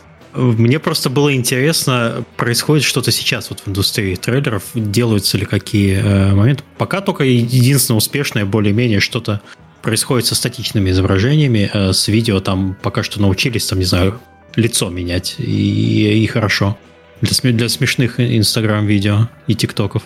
Да. Ну а, почему? Вот эта реклама с Брюсом Уиллисом, да, когда он был где-то далеко, и его там затречили mm-hmm. потом. Ну, это технологии дают возможности для инструментов. Но mm-hmm. вот чтобы целиком под ключ, я такого пока даже не могу себе представить, чтобы можно было доверить это. А говорю, я говорю, это только если будет реально какой-то интересный инфоповод для того, чтобы это сделать. То есть какой-то спецпроект а типа мы вот смотрите, как мы придумали сделать, продвинуть нашу какую-то вещь и еще какую-то да. компанию замутить для продвижения. Вот, э, всю маркетинг-компанию сделал искусственный интеллект. От да. маркетинг-стратегии до, до ассетов. Вот все. Вот, да. типа, отличный кейс, да. Типа, и все его будут как кейс-стадии разбирать. Ну, я уверен, выхлоп будет хороший. Но вопрос, насколько он будет целевым. Э, ну да, это такой еди... единичный какой-то да. Это как, знаешь, этот маркетинг канские львы будут какие-то. Хорошо, еще какие-то стадии есть э, в продакшене ролика? Вот э, у нас все отрендерилось, режиссер палочкой помахал, все замечательно. Сдаете заказчику. Э, что происходит? А он ну, говорит, не то. Не то. Что, что, что вы мне тут... Все, Миша, все фигня переделывает. Да-да, Миша, давай по новой. А, на самом деле ну, для клиента же не сюрприз, что ему приносят. Он уже, как правило, видел чаще всего клиенты, э, специалист на стороне клиента – это продукт продукт менеджер или э, маркетинг-специалист. Он видел все промежуточные этапы, он, более того, их э, чаще всего со своим руководством согласовывал. Поэтому здесь типа не происходит «Вау, вы нам как бы показали». Наоборот, вот круто, спасибо всем за работу, трейлер готов, он идет как бы согласно плану, показывается там, где и там, когда должен быть показан. А, как правило, трейлеры готовы несколько раньше, чем за месяцы, недели, иногда многие месяцы, чем, собственно, тот, тот этап маркетинг-компании, тот маркетинг-бит, под который он был заточен. Вот. Так что это даже иногда бывает, играя злую шутку, могут нести, возникнуть какие-то правки, еще какие-то change request-ы. Вот. Но, э, по сути, препродакшн, продакшн и постпродакшн – это три основные фазы. про продакшн и работу режиссера творческой команды мы сказали, про продакшн сказали. Ну, постпродакшн, цветокоррекция, lens flare. А, да, в принципе, пожалуй, все, наверное. Я, мне нечего добавить, по крайней мере, на вскидку. Угу. Так, что у нас еще есть? О чем мы еще хотели поговорить, прежде чем мы к вопросам перейдем? Еще вопросы, которые хотелось бы задать. Мы, у нас там была речь э, про сторителлинг и про роль трейлеров в жизненном цикле, но, по-моему, рассказали немножко про это, про все. Может, давайте ну, еще раз Мы на самом деле... Э, этапы, на которых трейлеры нужны? Да, а, вот. Ну, э, какие основные? Это больше маркетинговый вопрос, наверное, да. тогда Александр расскажет. Да, ну смотрите, когда вы собираетесь какую-то делать игру и собираетесь не куда-то выходить, то все в любом случае очень хорошо было бы ее затизерить. Вот в этом э, месте можно делать все, что угодно. Вот, э, как по мне, можно творить любую дичь, э, go wild и придумывайте, что хотите. Да? Ну, естественно, э, не делайте сами себе проблем, когда в будущем ваш трейлер будет противоречить вашей игре. Да, то есть тут надо, надо что-то затизерить, некую, некий крючок сделать, показать людям, что вы разрабатываете какую-то интересную штуку, э, и пускай они ожидают. Да? То есть люди заинтересованные будут ждать уже, у них будет какой-то саспенс нарастать о том, когда вот оно ближе, ближе к релизу. Вот, поэтому в этом, в этом смысле можно хоть AAA, хоть все что угодно делать, ну, на мой взгляд, да, то есть это такой тизер не, не, некой, некой новой, новой вещи, и, и надо смотреть на то, как на нее реагируют. Вот. Дальше, если у вас э, есть какие-то беты игр или там альфа, да, тоже очень хотелось бы подсвечивать, потому что, ну, нужен шеринг. Э, статичная картинка в соцсети – это ничего, вот, поэтому там в ваших соцсетях, Твиттере, там, Инстаграме, где, где угодно, где ваша большая аудитория, в Дискорде, вот, размещать какие-то куски э, чего-то в процессе было бы очень хорошо. И показывать, что же будет там, если вы бету делаете, да, что будет в бета-уикенде, что будет в альфа-уикенде, или там в плейбл каких-то, я не знаю, плей... В целом, ты, я, ты, понимаешь, ты считаешь, что э, видео-трейлер лучше коммуницирует с аудиторией, чем просто набор скриншотов, картинки, тексты Абсолютно. и так далее. Всегда на, на каждый важный маркетинговый вид нужен трейлер. Да, ну я, я в этом убежден, потому что э, ну, как, как для любой игры нужен visual, да, то есть visual это некое вот все вместе, все то, что вы хотите делать, вы делаете некую игру и вы в этот visual помещаете. Логотип, там логоблок какой-то, какие-то call to action, если они есть в игре, и некую вот суть игры передаете. Так вот, видео это то же самое, только картинок, и сколько там, 25, 30, 60 кадров в секунду, да, то есть их, такие же картинки, только их больше. И в любом случае видео, оно, э, ну, оно, во-первых, помогает и в user acquisition компаниях, и Тут, кстати, вопрос тоже большой. Я видел вопросы в этом. Нужно ли там звук делать, какую-то историю рассказывать, или можно просто что-то рассказывать. Опять же, зависит от целей. Вот. Э, на мой взгляд, на всяких э, voice-over это интересное подкрепление вашего лора или вашей какой-то концепции игровой, то есть, которая может рассказать что-то больше, чем вы увидите глазами. Вот. Понятно, что не для, не для всех площадок. Но в целом сейчас VoiceOver делается не очень задорого. Есть площадки специализированные, на которых вы можете, если у вас а. есть готовый сценарий, подобрать Что себе голос, ну, по, по любому вашему желанию. Да, Мудрого и... старика, молодой девочки, да и что угодно. Да, и нейросеть не нужна. Да. да, и нейросеть не нужна. Да, абсолютно. Но уже нейросетки э, хорошо имитируют голоса, кстати. Уже есть такая тема. Да. Начитки, закадровый голос уже есть э, вот тут. Ну, мы, правда, не пользовались, mm-hmm. вот, потому что ну, спасибо современным технологиям сейчас очень крутые э, voice talents, они могут работать из дому вообще, со своим микрофоном, ну, даже ехать никуда не надо. Он тебе на, на шикарное профессиональное оборудование записывает голос и присылает, и, ну, если надо, да, поэтому... Тут... Да, главный вопрос, главный вопрос, зачем? То есть, mm-hmm. э, как мы узнаем уже, как делать, да? То есть, главный вопрос, зачем voiceover нужен? Э, voiceover нужен, чтобы что-то подчеркнуть, чтобы что-то рассказать, либо нужен какой-то там, я не знаю, мы делаем трейлер в э, виде интервью какого-то, да? То есть, нужен что-то, что он расскажет, голова будет какая-то говорящая. То есть, это главное. Инструменты – это уже это инструменты. Инструменты ну, есть, найдется такая лопата, которая вскопает там нужный какой-то слой земли, под, поднимет. Вот, поэтому, ну, для маркетинга надо понимать, зачем, зачем voiceover добавлять. То есть voiceover должен что-то что придать. Если он ничего не придает вашей игре, если вы видите, что ну, он просто вы ее хотите как-то притянуть за уши просто эти вещи, то ну, тогда не делайте, если без этого трейлер выглядит хорошо. Ну и опять же второй вопрос площадок, да, э, ну Facebook тот же там, если кто-то листает на телефоне, обычно делается без э, ну, без звука, да, то есть прос, просматривается. Это тоже большой вопрос. Если у вас размещение основное идет вот на такие сети, то ну сделайте hardsub-ы какие-то, расскажите, что. Да, да, hardsub-ы. То есть hardsub-ы must have для рекламных кампаний в Фейсбуке, ну если у вас есть там закадровые голоса. Вот. А после этого, как вы рассказали, уже немножко приоткрыли завесу того, чего у вас будет, а, дальше наступает вот launch игры, да, э, какой-то запуск, или это ранний доступ, или это запуск. Вот здесь, на мой взгляд, э, важнее всего показать именно геймплей, потому что когда вы именно уже ну, запускаете игру, я бы уже не стал делать другие какие-то трейлеры, и даже voiceover я бы не добавлял, если бы, ну, смотря, опять же, от площадки зависит. Если мы на большой сцене на Gamescom рассказываем, да, то там нужен какой-то voiceover, потому что он добавит э, некого э, вкусности, да, для, для трейлера. Но тут э, я бы комбинировал, может быть, да, или AAA какой-то контент а CG, и потом бы как-то превращал его в игру. Потому что ну, на этапе запуска нужен геймплей. Геймплей это, это важная особенность. Ну, опять же, это, это тоже зависит от разных игр, да, но я вот сейчас говорю за, э, за нашу игру, да, которую, которую мы делаем 9 to 5. Нам важно было показать именно геймплейные части, именно какие-то механики внутри трейлера.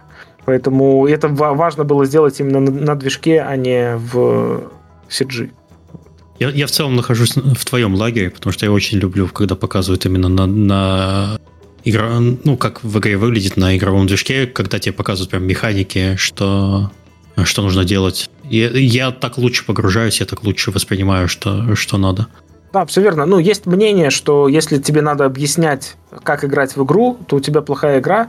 Вот. Э, тут можно об этом поспорить, потому что в любом случае любые новые игры это либо хорошо переработанные старые, ну, то есть очень редко э, выходят прямо тайтлы, которые вот совершенно по-новому тебе надо играть, и там чего-то тебе надо, и тебе сразу понятно с первого вот э, нажатия кнопки play, да, как играть. В любом случае надо как-то рассказать, что вот у тебя вот какие-то вещи тебе надо сделать, то-то тебе надо выполнить или там, ну, то есть это, это, это важно для зрителя, чтобы он потом попал в игру и такой не потерялся и не ушел на второй день.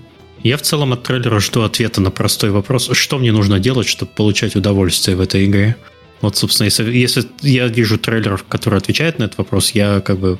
Поэтому я принимаю решение об, об э, не знаю, покупке игры или там, или возвращении в игру. Тут, кстати, еще есть одна важная тема про э, э, про то, что показывать в трейлерах, тоже, тоже очень такой э, момент. Э, недавно я с большим удовольствием смотрел этот трейлер, э, который для игры Outer Worlds 2, я не знаю, видели вы его или нет, где просто, ну, максимально крутая, красивая картинка, и они реально хотели, судя по всему, показать только вот визуал своей игры. Но там абсолютно смешной и без э, такой текст был за кадром, который мужик говорил какой-то, что сейчас вы видите там, не знаю, какой-то красивый мир. Э, теперь без какой-либо причины мужики побежали, короче, в сторону. Честно, абсолютно. Теперь вы видите нашего героя. Э, мы показываем вот такой шот, потому что, скорее всего, разработчики не доделали игру. И это прям такое вот про вот внутреннюю кухню и про то, вот что мы сейчас видим и, и почему, что это подкупает. Просто тебе не, не то, чтобы интересно, тебе не показали, не ответили на вопрос, типа, почему тебе надо играть. Но тебе рассказали, что ну вот мы такие вот ребята, вот смотрите, типа, сделали. И это, ну, это очень, очень классный подход такой и ну, какую-то часть целевой аудитории, скорее всего, это задело. Ну, вот меня задело, я, правда, так и не, не поиграл. Я посмотрел на геймплей, понял, что это не мой тип игр, то есть мне не очень нравится, но ну, ты был профессионально задет, я бы так сказал. Да-да-да, то есть я вижу очень красивую картинку, и где просто в разрез закадровый голос мне рассказывает, что я вижу и, и почему. И причем, ну, отвечает на мои же вопросы, да, типа, какого хрена тут появилась вот, это вот, вот этот вот персонаж, там такой был какой-то в начале, типа монстра, да, который заревел, и потом голос сказал, что вы его увидели на секунду и больше не увидите сегодня в этом трейлере. Всего хорошего. Вот, ну, забавно было. Ну что, двигаемся к вопросам? Сергей, да. помоги мне, а то ты молчишь полвыпуска, я даже себя неудобно чувствую. Давай пойдем к вопросам. Артур Денисламов спрашивает, как происходит выбор, делать полностью cinematic трейлер или cinematic вставки чередовать с геймплеем, или вообще делать целиком из геймплея? На это же выбор влияет не только бюджет. Советуете ли вы заказчикам или решение принимает исключительно он сам? Скорее, вот в картине моего мира профессионального это скорее исходит всегда от клиента, потому что клиент, он на самом деле все знает, он умный все, все, все рассчитывает. И он, он знает, что вот здесь мне нужен геймплей, а вот здесь CG. Более того, клиент может сказать, вот хочу минутный трейлер, половина будет CG, половина будет геймплей. Мы недавно сделали а, проект для Ubisoft, а, игра Monopoly Madness, и там вот прям только то, что, то, что только что я описал. И клиент все, все точно знал, что, как, в каком виде он хочет. Поэтому зачастую это решено на клиентской стороне. Да, мы можем что-то порекомендовать. Но в данном случае мы, как компания, которая предоставляет сервис по созданию контента, а, мы как бы выполняем поставленные водные. Ну, я могу от себя давать, то, опять же, у нас идея first, идея э, делать полностью CG, будем делать полностью CG. Если нам что-то надо решать свои внутренние задачи и показывать какой-то геймплей, то будем, будем чередовать, будем просить подрядчиков делать э, ну, так, как нам надо ну, в основном геймплей мы, в принципе, и сами можем делать, да, потому что мы внутри, то от внешних подрядчиков будем просить вставки геймплея. То есть, на самом деле, здесь бюджет, э, ну, бюджет, конечно, важен. Всегда это же все-таки ну, деньги, да, которые вы тратите на продвижение, и вы хотите их каким-то образом вернуть, да, покупками от игры, там, из игры или еще чем-нибудь. Поэтому тут важен баланс, но, тем не менее, это всегда исходит от задачи. А, Виталий Стафеев спрашивает. Почему все трейлеры однообразны, и обычно это просто красиво отрендеренный геймплейный сюжет? Почему редко используются диалоги для передачи драматургии? Я хотел не согласиться, разве редко используются диалоги?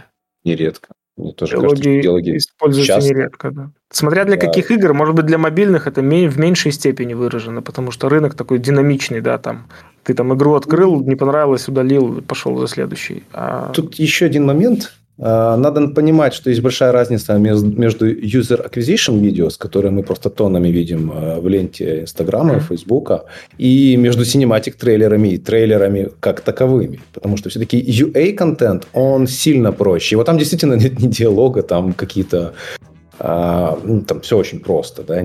Это тоже важная часть маркетинга сетов, но это не имеет прямого отношения к синематикам, к трейлерам, к трейлерам вообще. То есть это какой-то вот отдельный жанр, да. А, и там действительно все просто, все без сюжета, и все, наверное, упирается просто в банальный трафик. Чем больше показали, тем больше кликнули. Ну, боюсь ошибиться, но примерно, наверное, так. Ну и Мауфрик это, так сказать, не очень простая задача. И каждый раз, когда э, трейлеры, вот, где вы хотите видеть прям крупноговорящие головы, то ну, это просто тяжело для продакшена, я точно это понимаю, да, и когда вы в процессе потом решаете, что а давайте наш герой вместо этой фразы будет говорить другую, или там эмоция у него другая будет, то все, у тебя сразу ты понимаешь, что плюс две недели еще надо там новую эмоцию а, а, отрендерить, там настроить все эти мышцы, да, чтобы это правильно отображалось. Ну, то есть Саша, это этом... тяжело не для продакшена, это тяжело для кошелька клиента, понимаешь? Продакшн это сможет да, да, сделать. Да, ну, опять же, тут у клиента есть срок, и ему надо в, в, в, это, в это вложиться, и ну, тут уже надо, надо не, не то чтобы компромиссы, надо просто думать заранее, что, что вы хотите. Но для драматургии используют... Тут вопрос, э, кстати, вот тоже, э, почему редко используют для, для драматургии? Ну, потому что, может быть, так проще кому-то делать. Вот. Но я не могу сказать, что это лучше или хуже работает. Вопрос в том, что везде есть какие-то диалоги. А особенно Марка в играх, за... где есть...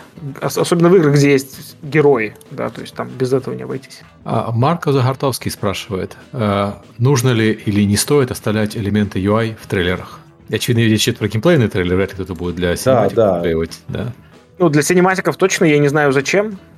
Они что... и не, не рождены изначально там. Да, mm. синематики это же все-таки некая ну, подача, чтобы вас зацепить, вас вызвать какую-то эмоцию, чтобы вы пришли, поиграли, попробовали.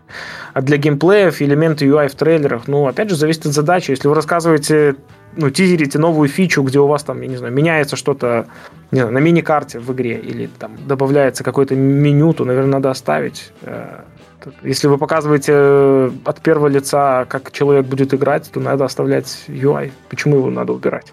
Вот. Ну, Но это все-таки часть геймплея UI, поэтому да, мне да. кажется, что чисто согласно правилам логики он, он должен быть, если мы ну, говорим, говорим о капчеринге геймплея. Да-да-да. Тут, конечно, ну, больш, большой вопрос, потому что, ну, в бытность, вот когда, когда я работал в компании Wargaming, мы делали, э, вот ребята сейчас делают э, трейлеры э, геймплейные, да, то есть основанные на, на, на геймплее танковом каком-то, да, но, тем не менее, UI там отключен, потому что мы от третьего лица показывали, показывали. Вот, то, ну, там, наверное, не, не нужно. Но если вы как игру от первого лица, ну, я бы показывал.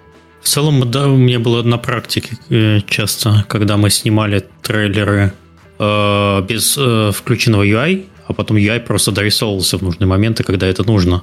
Просто так иногда бывает проще сделать хороший футаж, э, не, не поломав его э, UI. Но это да. тоже зависит от, от задачи, которая, которая перед вами стоит. И опять же, можно как раз э, обратиться к последнему, то, что я замечал, когда показывали специально UI, это в Battlefield, после того, как все поиграли в бету, у комьюнити было большие претензии к, э, к элементам интерфейса. Вот этого нет, вот этого нет. Они сделали отдельный трейлер, сказали, что на релизе будет вот это, вот это, вот это. Но это была как раз цель э, именно этого трейлера показать, что да, вот у нас теперь интерфейс такой, мы послушали ваш фидбэк, вот теперь мы сделали так. В целом, в целом зависит от задач. А, если это вопрос касался именно инди-трейлеров, то я могу сказать, что в целом я люблю смотреть, э, когда смотрю именно инди-трейлеры, видеть UI, мне это позволяет э, оценить, э, оценить игру с точки зрения того, что, ну, каких-то моментов знакомо мне это или нет. Есть небольшое Какой исследование, которое... UI может быть не готов просто на этапе момента а, трейлера. Ну, и, и, или так тоже. А. В целом было исследование, что, э, скажем, как минимум скриншоты э, с интерфейсом больше находят э, отклика у игроков, когда игрок просто на себя примеряет свой прошлый игровой опыт и уже при, принимает решение о покупке игры и так далее, когда он видит вот у тебя скриншот, в нем есть UI, человек понимает, ага, это выглядит как примерно та игра, в которую играл, мне здесь будет комфортно. Я понимаю, если это стратегия, то вот я, мне там интерфейс там StarCraft или там, не знаю, Age of Empires, они в целом работают как э, э, как интерфейс для стратегии, но все-таки они немножко разные. То есть это ближе к этому или к этому. Мне вот это нравится, это мне не нравится. Тогда да, тогда надо. А, ну вот я хотел бы еще добавить, что UI, он как бы показывает, что игра уже на какой-то степени, степени стадии реализации. Да? Когда ее действительно нет, ну, как Сергей сказал, он не готов, то ну, какая-то сыроватость, не чисто интуитивно с э, интерфейсом вызывает доверие больше контент, когда я его вижу. Но опять же, все зависит от задачи. Да? То есть... Ergo PXS спрашивает, как решается, что лучше поместить в трейлер? Синематик, геймплей, заскриптованные сцены, UI, диалог и так далее. Вот я понимаю, что это решает заказчик, но как это решается, какие, на что они смотрят? Ну, я могу сказать. То есть, ну, mm-hmm. а, а, сначала отталкивается, мы, мы отталкиваемся от идеи. Идея всегда должна, ну, для любого трейлера, она должна в себе содержать некий лор игровой. То есть мы должны как, каким-то образом его рассказать, да, то есть каким угодно. Есть вещи, про которые там можно говорить, есть про которые нельзя, есть ограничения. Всегда есть какие-то вещи, которые надо рассказать, да, и на чем сфокусироваться. Ну, я бы э, тут рецепта нет основного. То есть возьмите свои фичи игровые, самые важные, которые у вас есть, и подумайте, как лучше вы хотите рассказать для аудитории, как аудитория поймет, что это действительно вот вас выгодно отличает от других там игр, либо как это вообще выгодно вас отличает и делает вас неким уникальными, да, с точки зрения игры. И находите просто эти, эти поинты, и тогда будет понятно, как вы хотите их продать. Если там на вскидку прикинуть, я не знаю, какая-нибудь игра про даже не могу сейчас представить. Ну, давайте возьмем каких-нибудь персонажей, типа знаю, привидений, да, и у привидений будут какие-то перки, условно, там, которых нету в, друг, в других играх про, про, про привидения. Ну, подумайте, как, как лучше это продать. Это, если у вас игра про мир привидений, да, то расскажите про мир немножко. Откройте какую-то завесу, да, и может быть, для этого нужен закадровый голос, который расскажет, что такое, почему случилось, что все стали привидениями. Ну, то есть это я сейчас накидываю, да, из головы как, как, какой-то пример, но э, так или иначе, именно от идеи игры и идеи того, э, ну, что вы хотите, какие у вас ключевые особенности в, в, в игре, и происходит выбор именно инструментов. Потому что для меня, вот как для э, человека из, изнутри, да, раз, раз, разработки, это ну, то есть диалог, нарезка из Твиттера или еще что-то всегда зависит от того, что именно мы хотим продавать. Что именно. Ну, то есть, потому что трейлер, трейлер это все-таки продажа, да, то есть э, так или, или иначе. Это не некий типа крюк для тех, кто хочет поиграть или посмотреть что-то. Вот, и тут, кстати, очень, очень важный момент, что все-таки всегда э, вот это вот э, маркетологи-разработчики это одна команда, да, то есть надо, надо понимать, что всегда вот эта вот разработка и маркетинг это всегда вместе, а не по отдельности. Вот, то есть тут э, надо, надо договариваться с разработчиками о том, что будет в игре, и пытаться через какие-то э, продавать. Как это выбирается? Ну, это всегда по-разному. Это всегда вот у нас, э, например, в игре есть некая особенность, да, когда у нас 3 против 3 против 3 играет, и мы на этом фокусируемся, и от этого мы понимаем, что это некое командное взаимодействие, и нам надо для этого командного взаимодействия как-то его показать. Через э, диалоги, я не знаю, внутриигрового чата, либо через диалоги какие-то другие, либо через UI какой-то, который у нас в игре там привязан к тому, что у нас 3 э, против 3 против 3 против 3. Вот. Если у вас игра, которая подразумевает долгую подготовку, а потом некий, э, не знаю, бой или еще что-то, то есть нагревается саспен, тогда можно, ну, этот саспенс, э, который нагревается, потом раз, как это, разрядить вот этой быстрой нарезкой чего-то происходящего. Это всегда зависит от игры и всегда, ну, то есть, это как, как кино, понимаете, трейлер для кино, для драмы и для комедии будет разный. И, и сюжет там разный, все по-разному. Ну, вот я еще добавлю к тому, что ты сказал, что как раз, кстати, э, для вашей игры ее лучше всего показывать через крутую историю, потому что мне, по моему мнению, то здесь экшен и история, и причем сторителлинг здесь должен быть э, за счет действий, а не за счет там диалогов. Ну, come on, какие диалоги в экшене, да, тут все как бы про, про действия. И и вот тут вот, когда уже на нашей стороне, получив все вводные от клиента, э, творцы, сценарист, режиссер, они начинают продумывать то, что будет, они должны э, из этого всего создать историю. Для нас это самое главное на нашей стороне, да, сторителлинг и история, которая потом будет прекрасно визуализирована. Но, да, основные творческие муки, как, что, в какой пропорции это придумывается на в маркетинг отделе клиента, и э, к нам уже обычно, как правило, приходят вот в этом смысле с готовым решением, что у нас вот такая ситуация, сделайте нам по вот таким водным э, синематик. Ну и мы как бы реализуем такую задачу. Okay, uh, следующий вопрос. To You спрашивает, сколько шагов от режиссера CGI трейлера до режиссера кино? Я не знаю, не а надо ли? кино. Знаете, чем интересно? Тут э, есть очень простой тест. Два? Не, есть очень простой вообще тест на, на ну, вообще какой режиссер. То есть у режиссера самое главное его как бы профессиональная фича уметь рассказывать истории. Если ты идешь с режиссером обедать, не просто слушаешь, как он тебе рассказывает там просто истории своего, из своей жизни. Если он банальная история о том, как он утром проспал, тебе рассказывает так, что ты сидишь вот так, ну, это, короче, тот режиссер. И ему пофиг, что снимать. Кино, рекламу, ну, то есть он расскажет историю в рамках той задачи, в которой он стоит.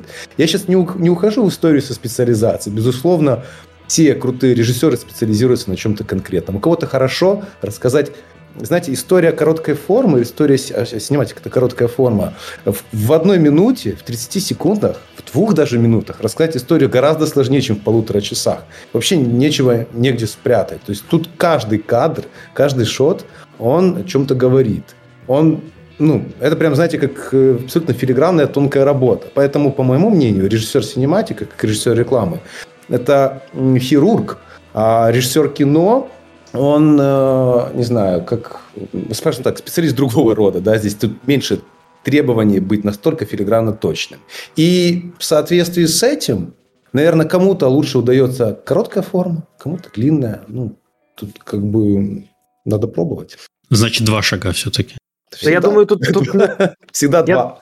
Я думаю, тут нет шагов, потому что это, ну, это все-таки разные немножко жанры. Вот как Игорь сказал, да, то есть кино это крупные формы, это там, я не знаю, как э, донести там от начала до конца некую идею протащить, и чтобы человек в конце что-то понял или там не понял, да, на, наоборот, э, в большом кино. А здесь тебе надо показать очень четко, что, что именно, на, на, на чем сфокусироваться Вот, потому что, ну, для меня... Вот я был в прошлом монтажером, делал какие-то ролики. Я помню, что я делал рекламные ролики с режиссером и без, и я помню разницу, которую я в себе ощутил. Я такой, ага, значит, он пришел просто человек, он такой, тут, говорит, чуть под это, тут поменяй, и тут вот переставь. И ты такой раз, и такой, о, работает. А, а до этого вроде как тоже работало ну, для тебя. Ну, для меня, у меня не было тогда опыта много, да, в, в, в, в продакшене таком. Ну, то есть вот я такой, ага, ну, то есть это человек, который реально просто видит видит, как это должно быть. И он такой пришел, у нас получил, нам нужно было 30-секундный ролик делать, я, я просто вспомнил. Э, и я такой, у меня 36 получается. Ну как ни крути, вот надо что-то резать. А, а, а снято там много было, то есть реклама, там, я помню, ночь мы снимали, э, было много материала снято. И такой, так, ну вот, вот это вырежи, это поменяй. И я такой, ага, вот как это работает. То есть, по сути, да, то есть, на мой взгляд, это очень разные вещи. То есть, режиссер трейлеров и режиссер даже есть, кстати, интересные... Я, кстати, с одним человеком разговаривал, он работал в руководителем отдела по производству трейлеров, где-то на кинотрейлеров. И он рассказывал мне про то, что кинотрейлер это, в принципе, тоже такая отдельная, э, условно, ниша, да, в которой работают люди, потому что не, не каждый человек, все не могут, не смогут сделать классный трейлер для кино. А так, там дальше вопросов. Я зачитываю не все вопросы, потому что на часть вопросов мы ответили. Например, только что хорошо поговорили про режиссера, и Егор Сандаков, который передает привет Игорю, он спрашивал привет, про режиссера, но мы, да, мы только что это обсудили. Э, Дима Духнич э, задает много вопросов, я прочитаю только один. И это, наверное, вопрос больше к Мише даже. Роль и место трейлера в маркетинге. Ух, не, мы это же, мы это же немножко обсудили даже. Ну, это способ наверное, сейчас для игр лучший способ донесения, э, донесения какой-то информации до конечного потребителя. Потому что видеоигры, они же это не статичные картинки, и по тексту тебя ничего не поймут. Если просто выложишь, не знаю, в блог э, скриншоты текст, ну, их почитают, посмотрят, но э, игры чаще всего представляют из себя движущиеся все-таки картинки, поэтому нужно делать трейлер. Какой трейлер делать? Э, это уже, это уже ваше дело, мы это я, тут я уже думаю, речь идет о том, что ну, какой трейлер делать, это понятно. Что дальше делать с этим трейлером? Я думаю, речь идет про это. Вот ты заказал трейлер, тебе сделала команда Игоря отличный трейлер. Что ты дальше с ним делаешь? Какое его место в твоем маркетинге? А там э, разное можно сделать, потому что э, мы делаем под разные форматы, под разные соцсети. А, в частности, чаще всего, то есть то, что вот не тронуто, то, что самое большое красивое идет на, на наш YouTube канал и, по, и раскидывается по нашим э, по новостям, э, иногда дается там внешним изданиям, э, журналистам и так далее. А для Фейсбука, как мы уже сегодня обсуждали, мы делаем э, в квадратном формате, просто он перенарезается, и на него накладывается этот э, Э, этот э, тот же трейлер с небольшой редактурой, но с субтитрами, если есть там какой-то нарратив, потому что без субтитров все Facebook скроллят у себя э, без включенного звука. И такой же трейлер идет в Instagram. А то, что там еще дается платная реклама, чаще всего мы используем тоже там квадратные форматы и тоже с субтитрами paid, paid трафик. Вот примерно так. Это касательно наших инди-игр. Окей, Джесси Грей спрашивает, какие трейлеры делать интереснее? Сложные. Сложные. Всегда делать интереснее. И с крутыми историями. Сложные во всех смыслах. Как э, с точки зрения техническом, а, техническое это некий такой челлендж а, на всех этапах, так и с точки зрения, ну, наверное, с этой стороны, наверное, тут, тут еще специфика э, mindset-а самих 3D-художников, э, которые делают трейлеры, потому что это очень тоже важный фактор. И, как правило, это люди, которые очень сильно любят э, новые визуально-технические челленджи. Прям вот дайте нам, пожалуйста, сделать такое, чего мы еще никогда не делали. Как-то так. Такие делать интереснее всего, быть первыми. Вот еще он же спрашивает, два тоже есть вопроса. Приходилось ли делать трейлеры с живыми актерами? И если нет, то хотелось ли бы? Да, приходилось э, много раз. Э, Не в смысле макап, а именно вот... Да, да, трейлер. да, да. И, то есть, live action. Здесь, здесь live action. Э, и как бы на самом деле к live action такое сейчас, знаете, чисто такое кулуарное индустриальное ощущение. Блин, как с ним неудобно. Э, с 3D-сценой, с 3D-персонажем, ну, не нравится тебе картинка, не нравится тебе камера, ты ее повернул, переставил. Ну, то есть ты волен делать с ней все, что угодно. Тебе там одежда не нравится, ты персонажа переодел. Или там, не знаю, борода и щетина. А, а со снятым персонажем, ну, это как правило, вот уже все, берем этот плей, тем более чаще всего такие трейлеры это с селебами. Селебы, как правило, стоят больших денег. И, э, ну, туда уже, там, извините, там, Чаку Норрису бороду ретушировать никто не разрешит, потому что, ну, и, и понимаете, да, как бы, какой уровень сложности. Поэтому, скажем, а, э, это, это разная кухня, и можно и так, и так. Опять же, тут мы много раз уже эту фразу говорили, все зависит от задачи, от того, что надо реализовать. Надо реализовать так, ну, значит, делаем так. Я заметил, что live-action трейлеры да. с актерами делаются обычно в случаях, когда графика не очень презентабельная. То есть это либо речь идет про мобильные игры, я вспоминаю, там у тех же Wargaming был отличный трейлер, мне до сих пор нравится, uh, World of Tanks Blitz когда у них э, танки ездят по городу, это был CG с, с комбинацией с, людь, с людьми, которые восхищаются танками. Потому что, ну, скажем так, танки на мобильном телефоне, они, хотя по меркам мобильных игр, конечно, выглядят очень хорошо, но по меркам больших игр не очень. И э, Electronic Arts периодически делает live-action трейлеры для своих игр, но обычно это ремейки какие-нибудь.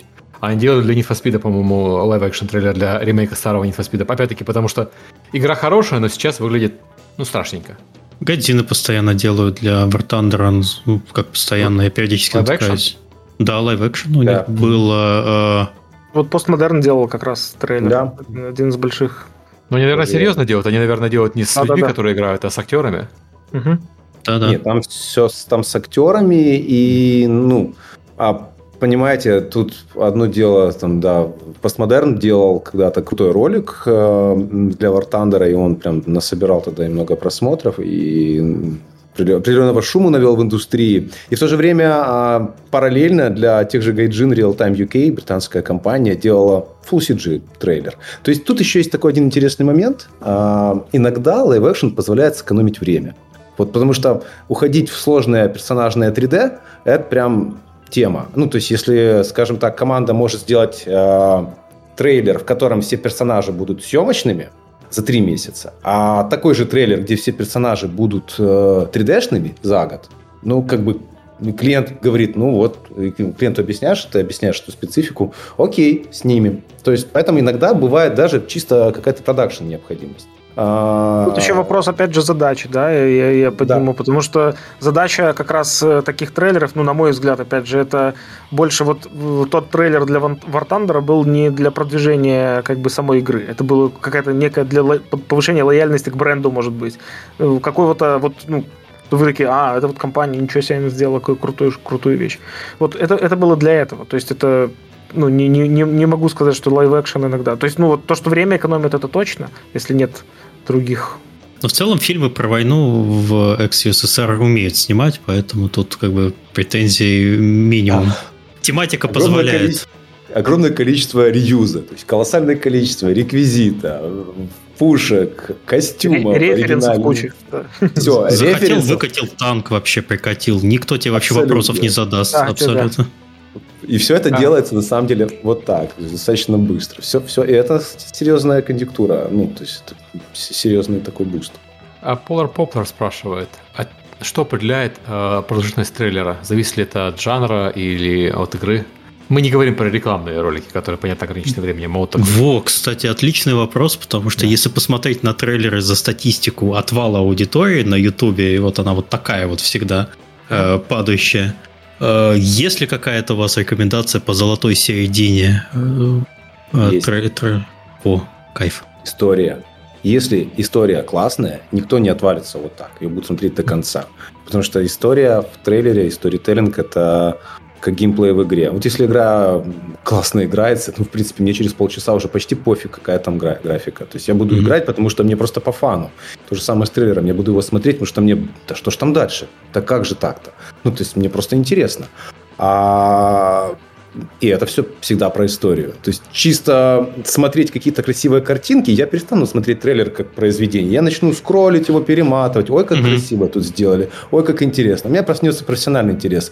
А чисто зрительский, да, пользовательский, геймерский интерес у меня к истории и геймплею. Ну и, по-моему, так у большинства, наверное. Так сколько секунд делает трейлер? Нет, пока история длится. Окей, то есть на какую историю ты написал, если она интересная, то это работает. Если фигню да. написал, то не работает. И здесь как раз нужен режиссер, который, в принципе, и тебе скажет, что вот эта история должна быть рассказана за 45 секунд, а вот это за 90. Ну, или за 37, или за 84. Ну, и он же тоже не будет это с рулеткой мерить. Он будет к ней подходить как ну, концепции, которую надо рассказать через, там, не знаю, 20 шотов. Я могу просто сказать, если человек все-таки хочет цифру, я могу сказать, что мы стараемся делать трейлеры от минуты до двух. Потому что это в среднем э, то, во, во что себя человек готов закоммитить свое э, вот это вот рассеянное внимание, когда он, э, не знаю, лазит по Ютубу, по ленте новостей у себя в Твиттере, видит ролик 5 минут, 10 минут, даже если очень хорошая история, он, скорее всего, не закоммитится. Ему нужно вот, ага, вот тут мне быстро за минуту покажут про новую игру, про которую я не слышал. Игры для Нажму... зумеров, Миша. Извините, я, это, я очень испорченный человек в этом отношении. Я, пожалуй, кликну, посмотрю. Если мне понравится, то так, как, как бы я уже там запомню эту игру или нет. Поэтому там типа ми- минута-две. Вот. А если смотреть прямо на графике YouTube, если вы хотите получить график с, с то есть трафик, э, чтобы YouTube начал предлагаемое, э, рекомендовать, потому что часто YouTube использует э, такую метрику, как досмат, досматриваемость ролика. Если на, народ начинает отваливаться, он это, это тоже понимает, э, э, соответственно, он перестает рекомендовать определенную аудиторию. Сделайте трейлер на 5 секунд. Вот человек не успеет даже понять, что он его досмотрел, вот ему будет хорошо. И вот дизлайков там будет. Ух! Дизлайки отменили. Вредные советы. Не скажи, да. Это теперь да. еще, знаешь, не, не нашли лазейку, как их сейчас смотреть. Сейчас, думаю, это будет новый челлендж, как, как, как их увидеть. Я, я могу сказать, кстати, хотел про одну важную тему, про, вот, про, про длительность тоже. Э, интересная мысль, давно мы как-то обсуждали, еще там лет пять назад.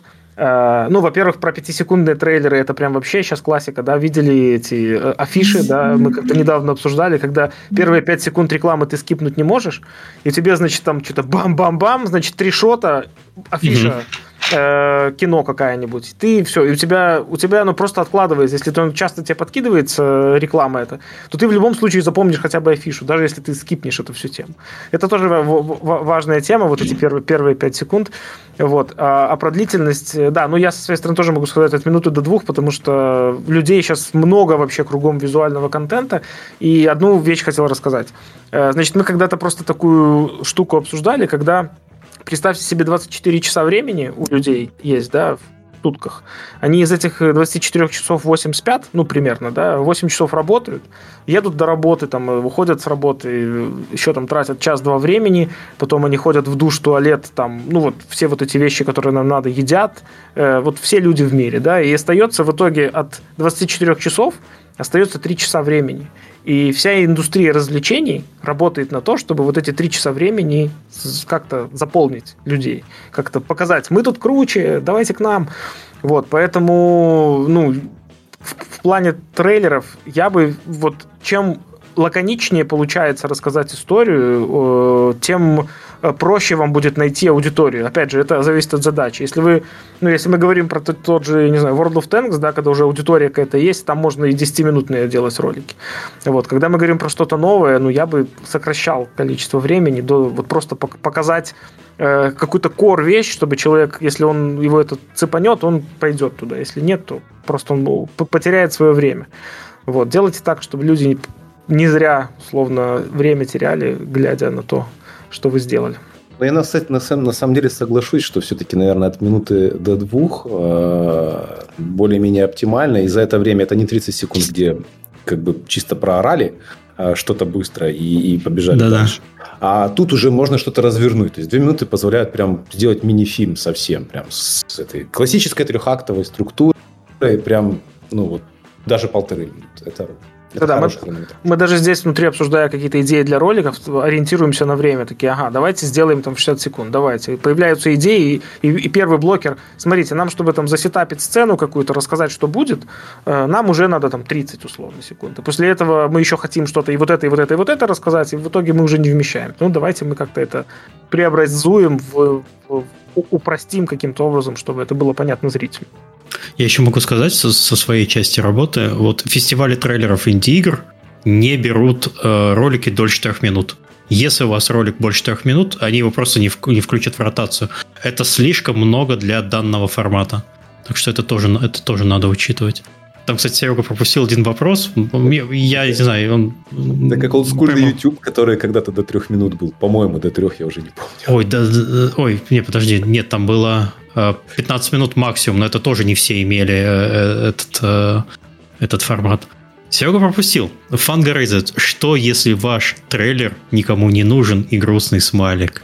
Вот что делать вообще? Ты сделал хороший трейлер, а его никто не смотрит. Ну, по твоему мнению, хороший трейлер. Че, Серега? Я прослушал все. Сесть и заплакать, ну, блин. Да, сесть и заплакать. Сидеть, сесть и заплакать, потом вытереть слезы, посмотреть все метрики, понять, почему не работает, понимать, понять, почему облажались, кто облажался, э, на каких этапах, где и когда, и больше, блин, такого никогда не делать. Ну, серьезно. Нет. Такое наверное, тоже на самом деле может быть. Тут интересно, и... кстати, вопрос, это вот никому не нужен, это кому? Это его не смотрят люди угу. или, или человек Я предлагает думаю, да. внутри компании, и ему такие, да кому нужен? Не, он же уже сделал. Я же сделал. Уже сделали, денег дали, значит, надо его как-то а, дальше продвигать. Ну да, тут вопрос про продвижения очень четкий. Когда маркетинг компания какая-то ну, условно расписывается, то всегда продумываются. Или там пиар-агентство какое-то нанято, или не нанято, или пиарщик внутри компании. Ну, мне не должны сказать, куда там надо сходить, куда, кому ему показать. Нельзя просто выложить на канал трейлер с, с э, тысячей подписчиков, там, или сколько там у вас есть, да, и ожидать, что вдруг тут он сейчас завирусится, ух, и пойдет. Да. А, а могли, знаешь, еще сделать, а потом игру решили не заранее сделать трейлер, синематик крутой, а игру решили... А, игру поменяли. Да. Поменяли, решили не выпускать, и сет Батру, он, он будет лежать на полке, такой трейлер. Или, более того, это не, на самом деле не сильно еще обидно, чтобы, может быть, коллеги, которые задают вопрос, было не, не так обидно. Есть прям целый жанр работы, который приходит в э, трейлер и синематик студии, и он супер непубличный. Это так называемые проекты с фейковым геймплеем. То есть, когда, э, вот, там, не знаю, мы решили сделать игру, у нас нет ничего, ни движка, ни механик, вообще ничего. Но у нас есть какой-то бюджет для того, чтобы прийти в крутую CGI-студию, которая сделает типа, а, типа имитацию геймплея игры. Там, не знаю, какой-то, какой-то пусть будет экшен. И вот ребята это все нарисуют, сделают. А, и вот с этим фейковым геймплеем люди, как правило, идут за раундом инвестиций к инвесторам. Вот. Такую работу обычно никто никогда в портфолио не кладет. Она, это все крайне не публично. Но вот э, есть такой вид работы. И тут чисто для художников обидно, потому что мы вот работали, мы делали, мы даже показать никому. Вот. Так что такая жизнь.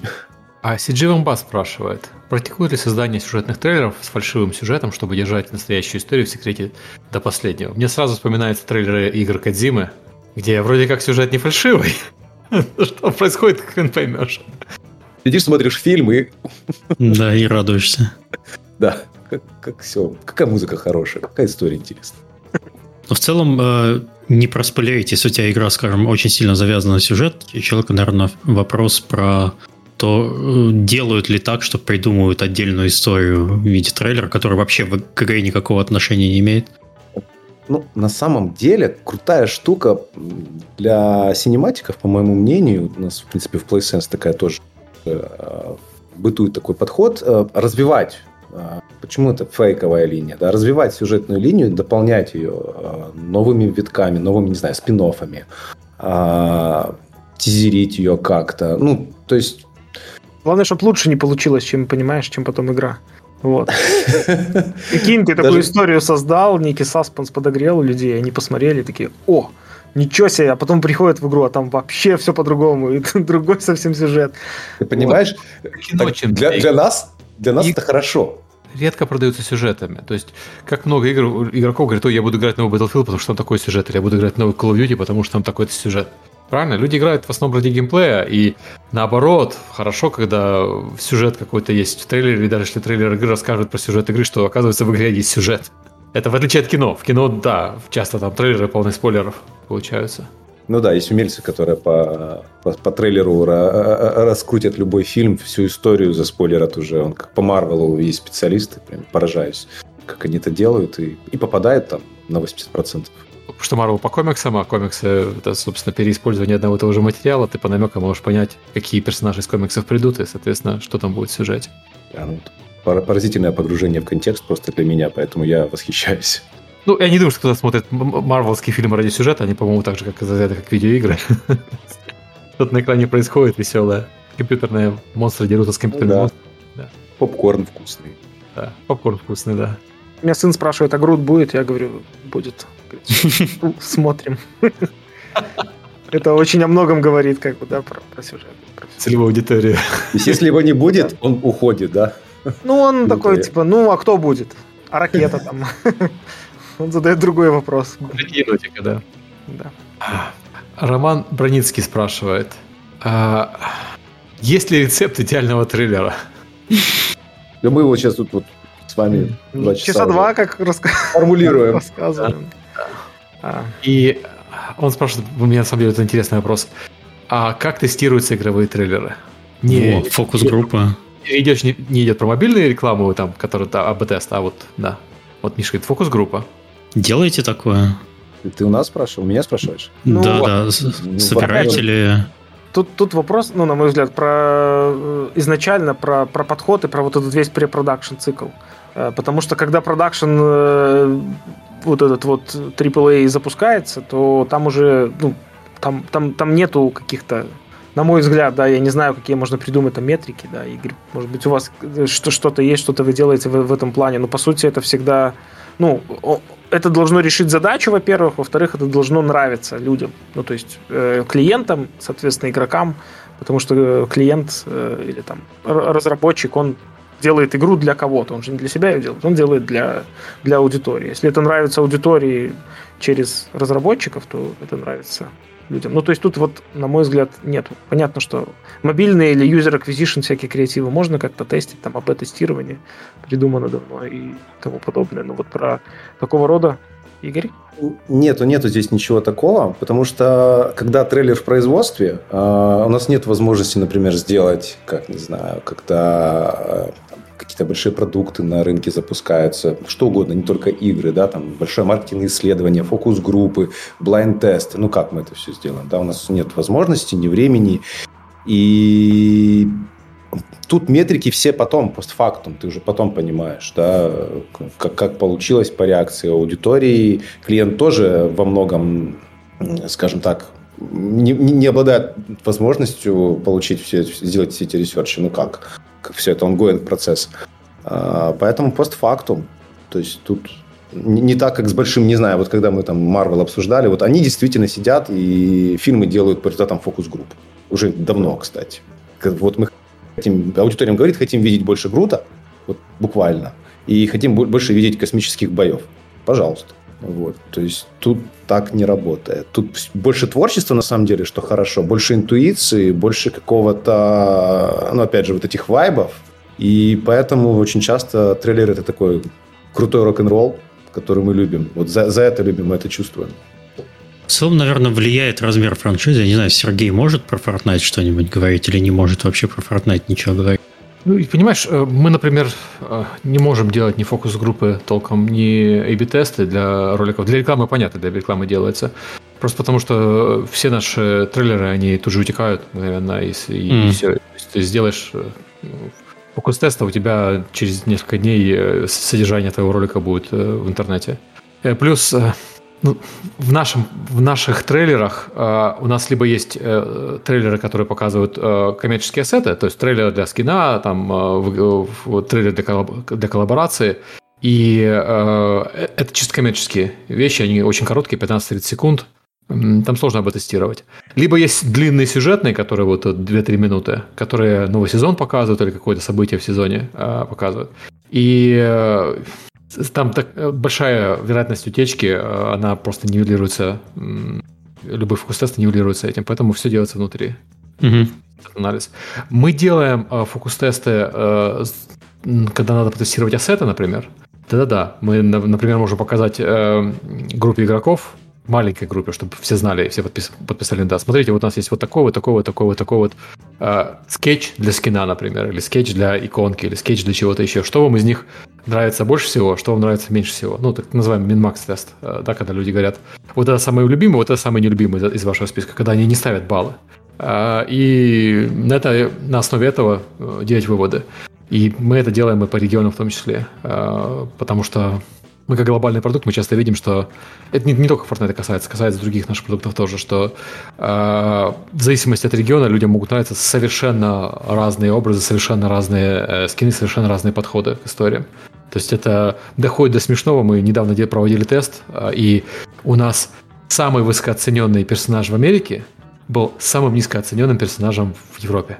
Вот, вот прям вот так вот. Такой вот Хотя даже не, с, не с Азией сравнение, да, с Европой, да, которая да, разрыв да, майнсета вроде не такой большой. Да, да. Поразительно. Вот. Ну, обычно это означает, что надо делать и, те, и, те, и, и, того, и другого, и просто одна сторона купит один, другая сторона купит другой. Но это тоже интересно. Ну, интересный результат исследования, конечно. Надо делать обоих, просто ожидание от Делайте все хорошо, да?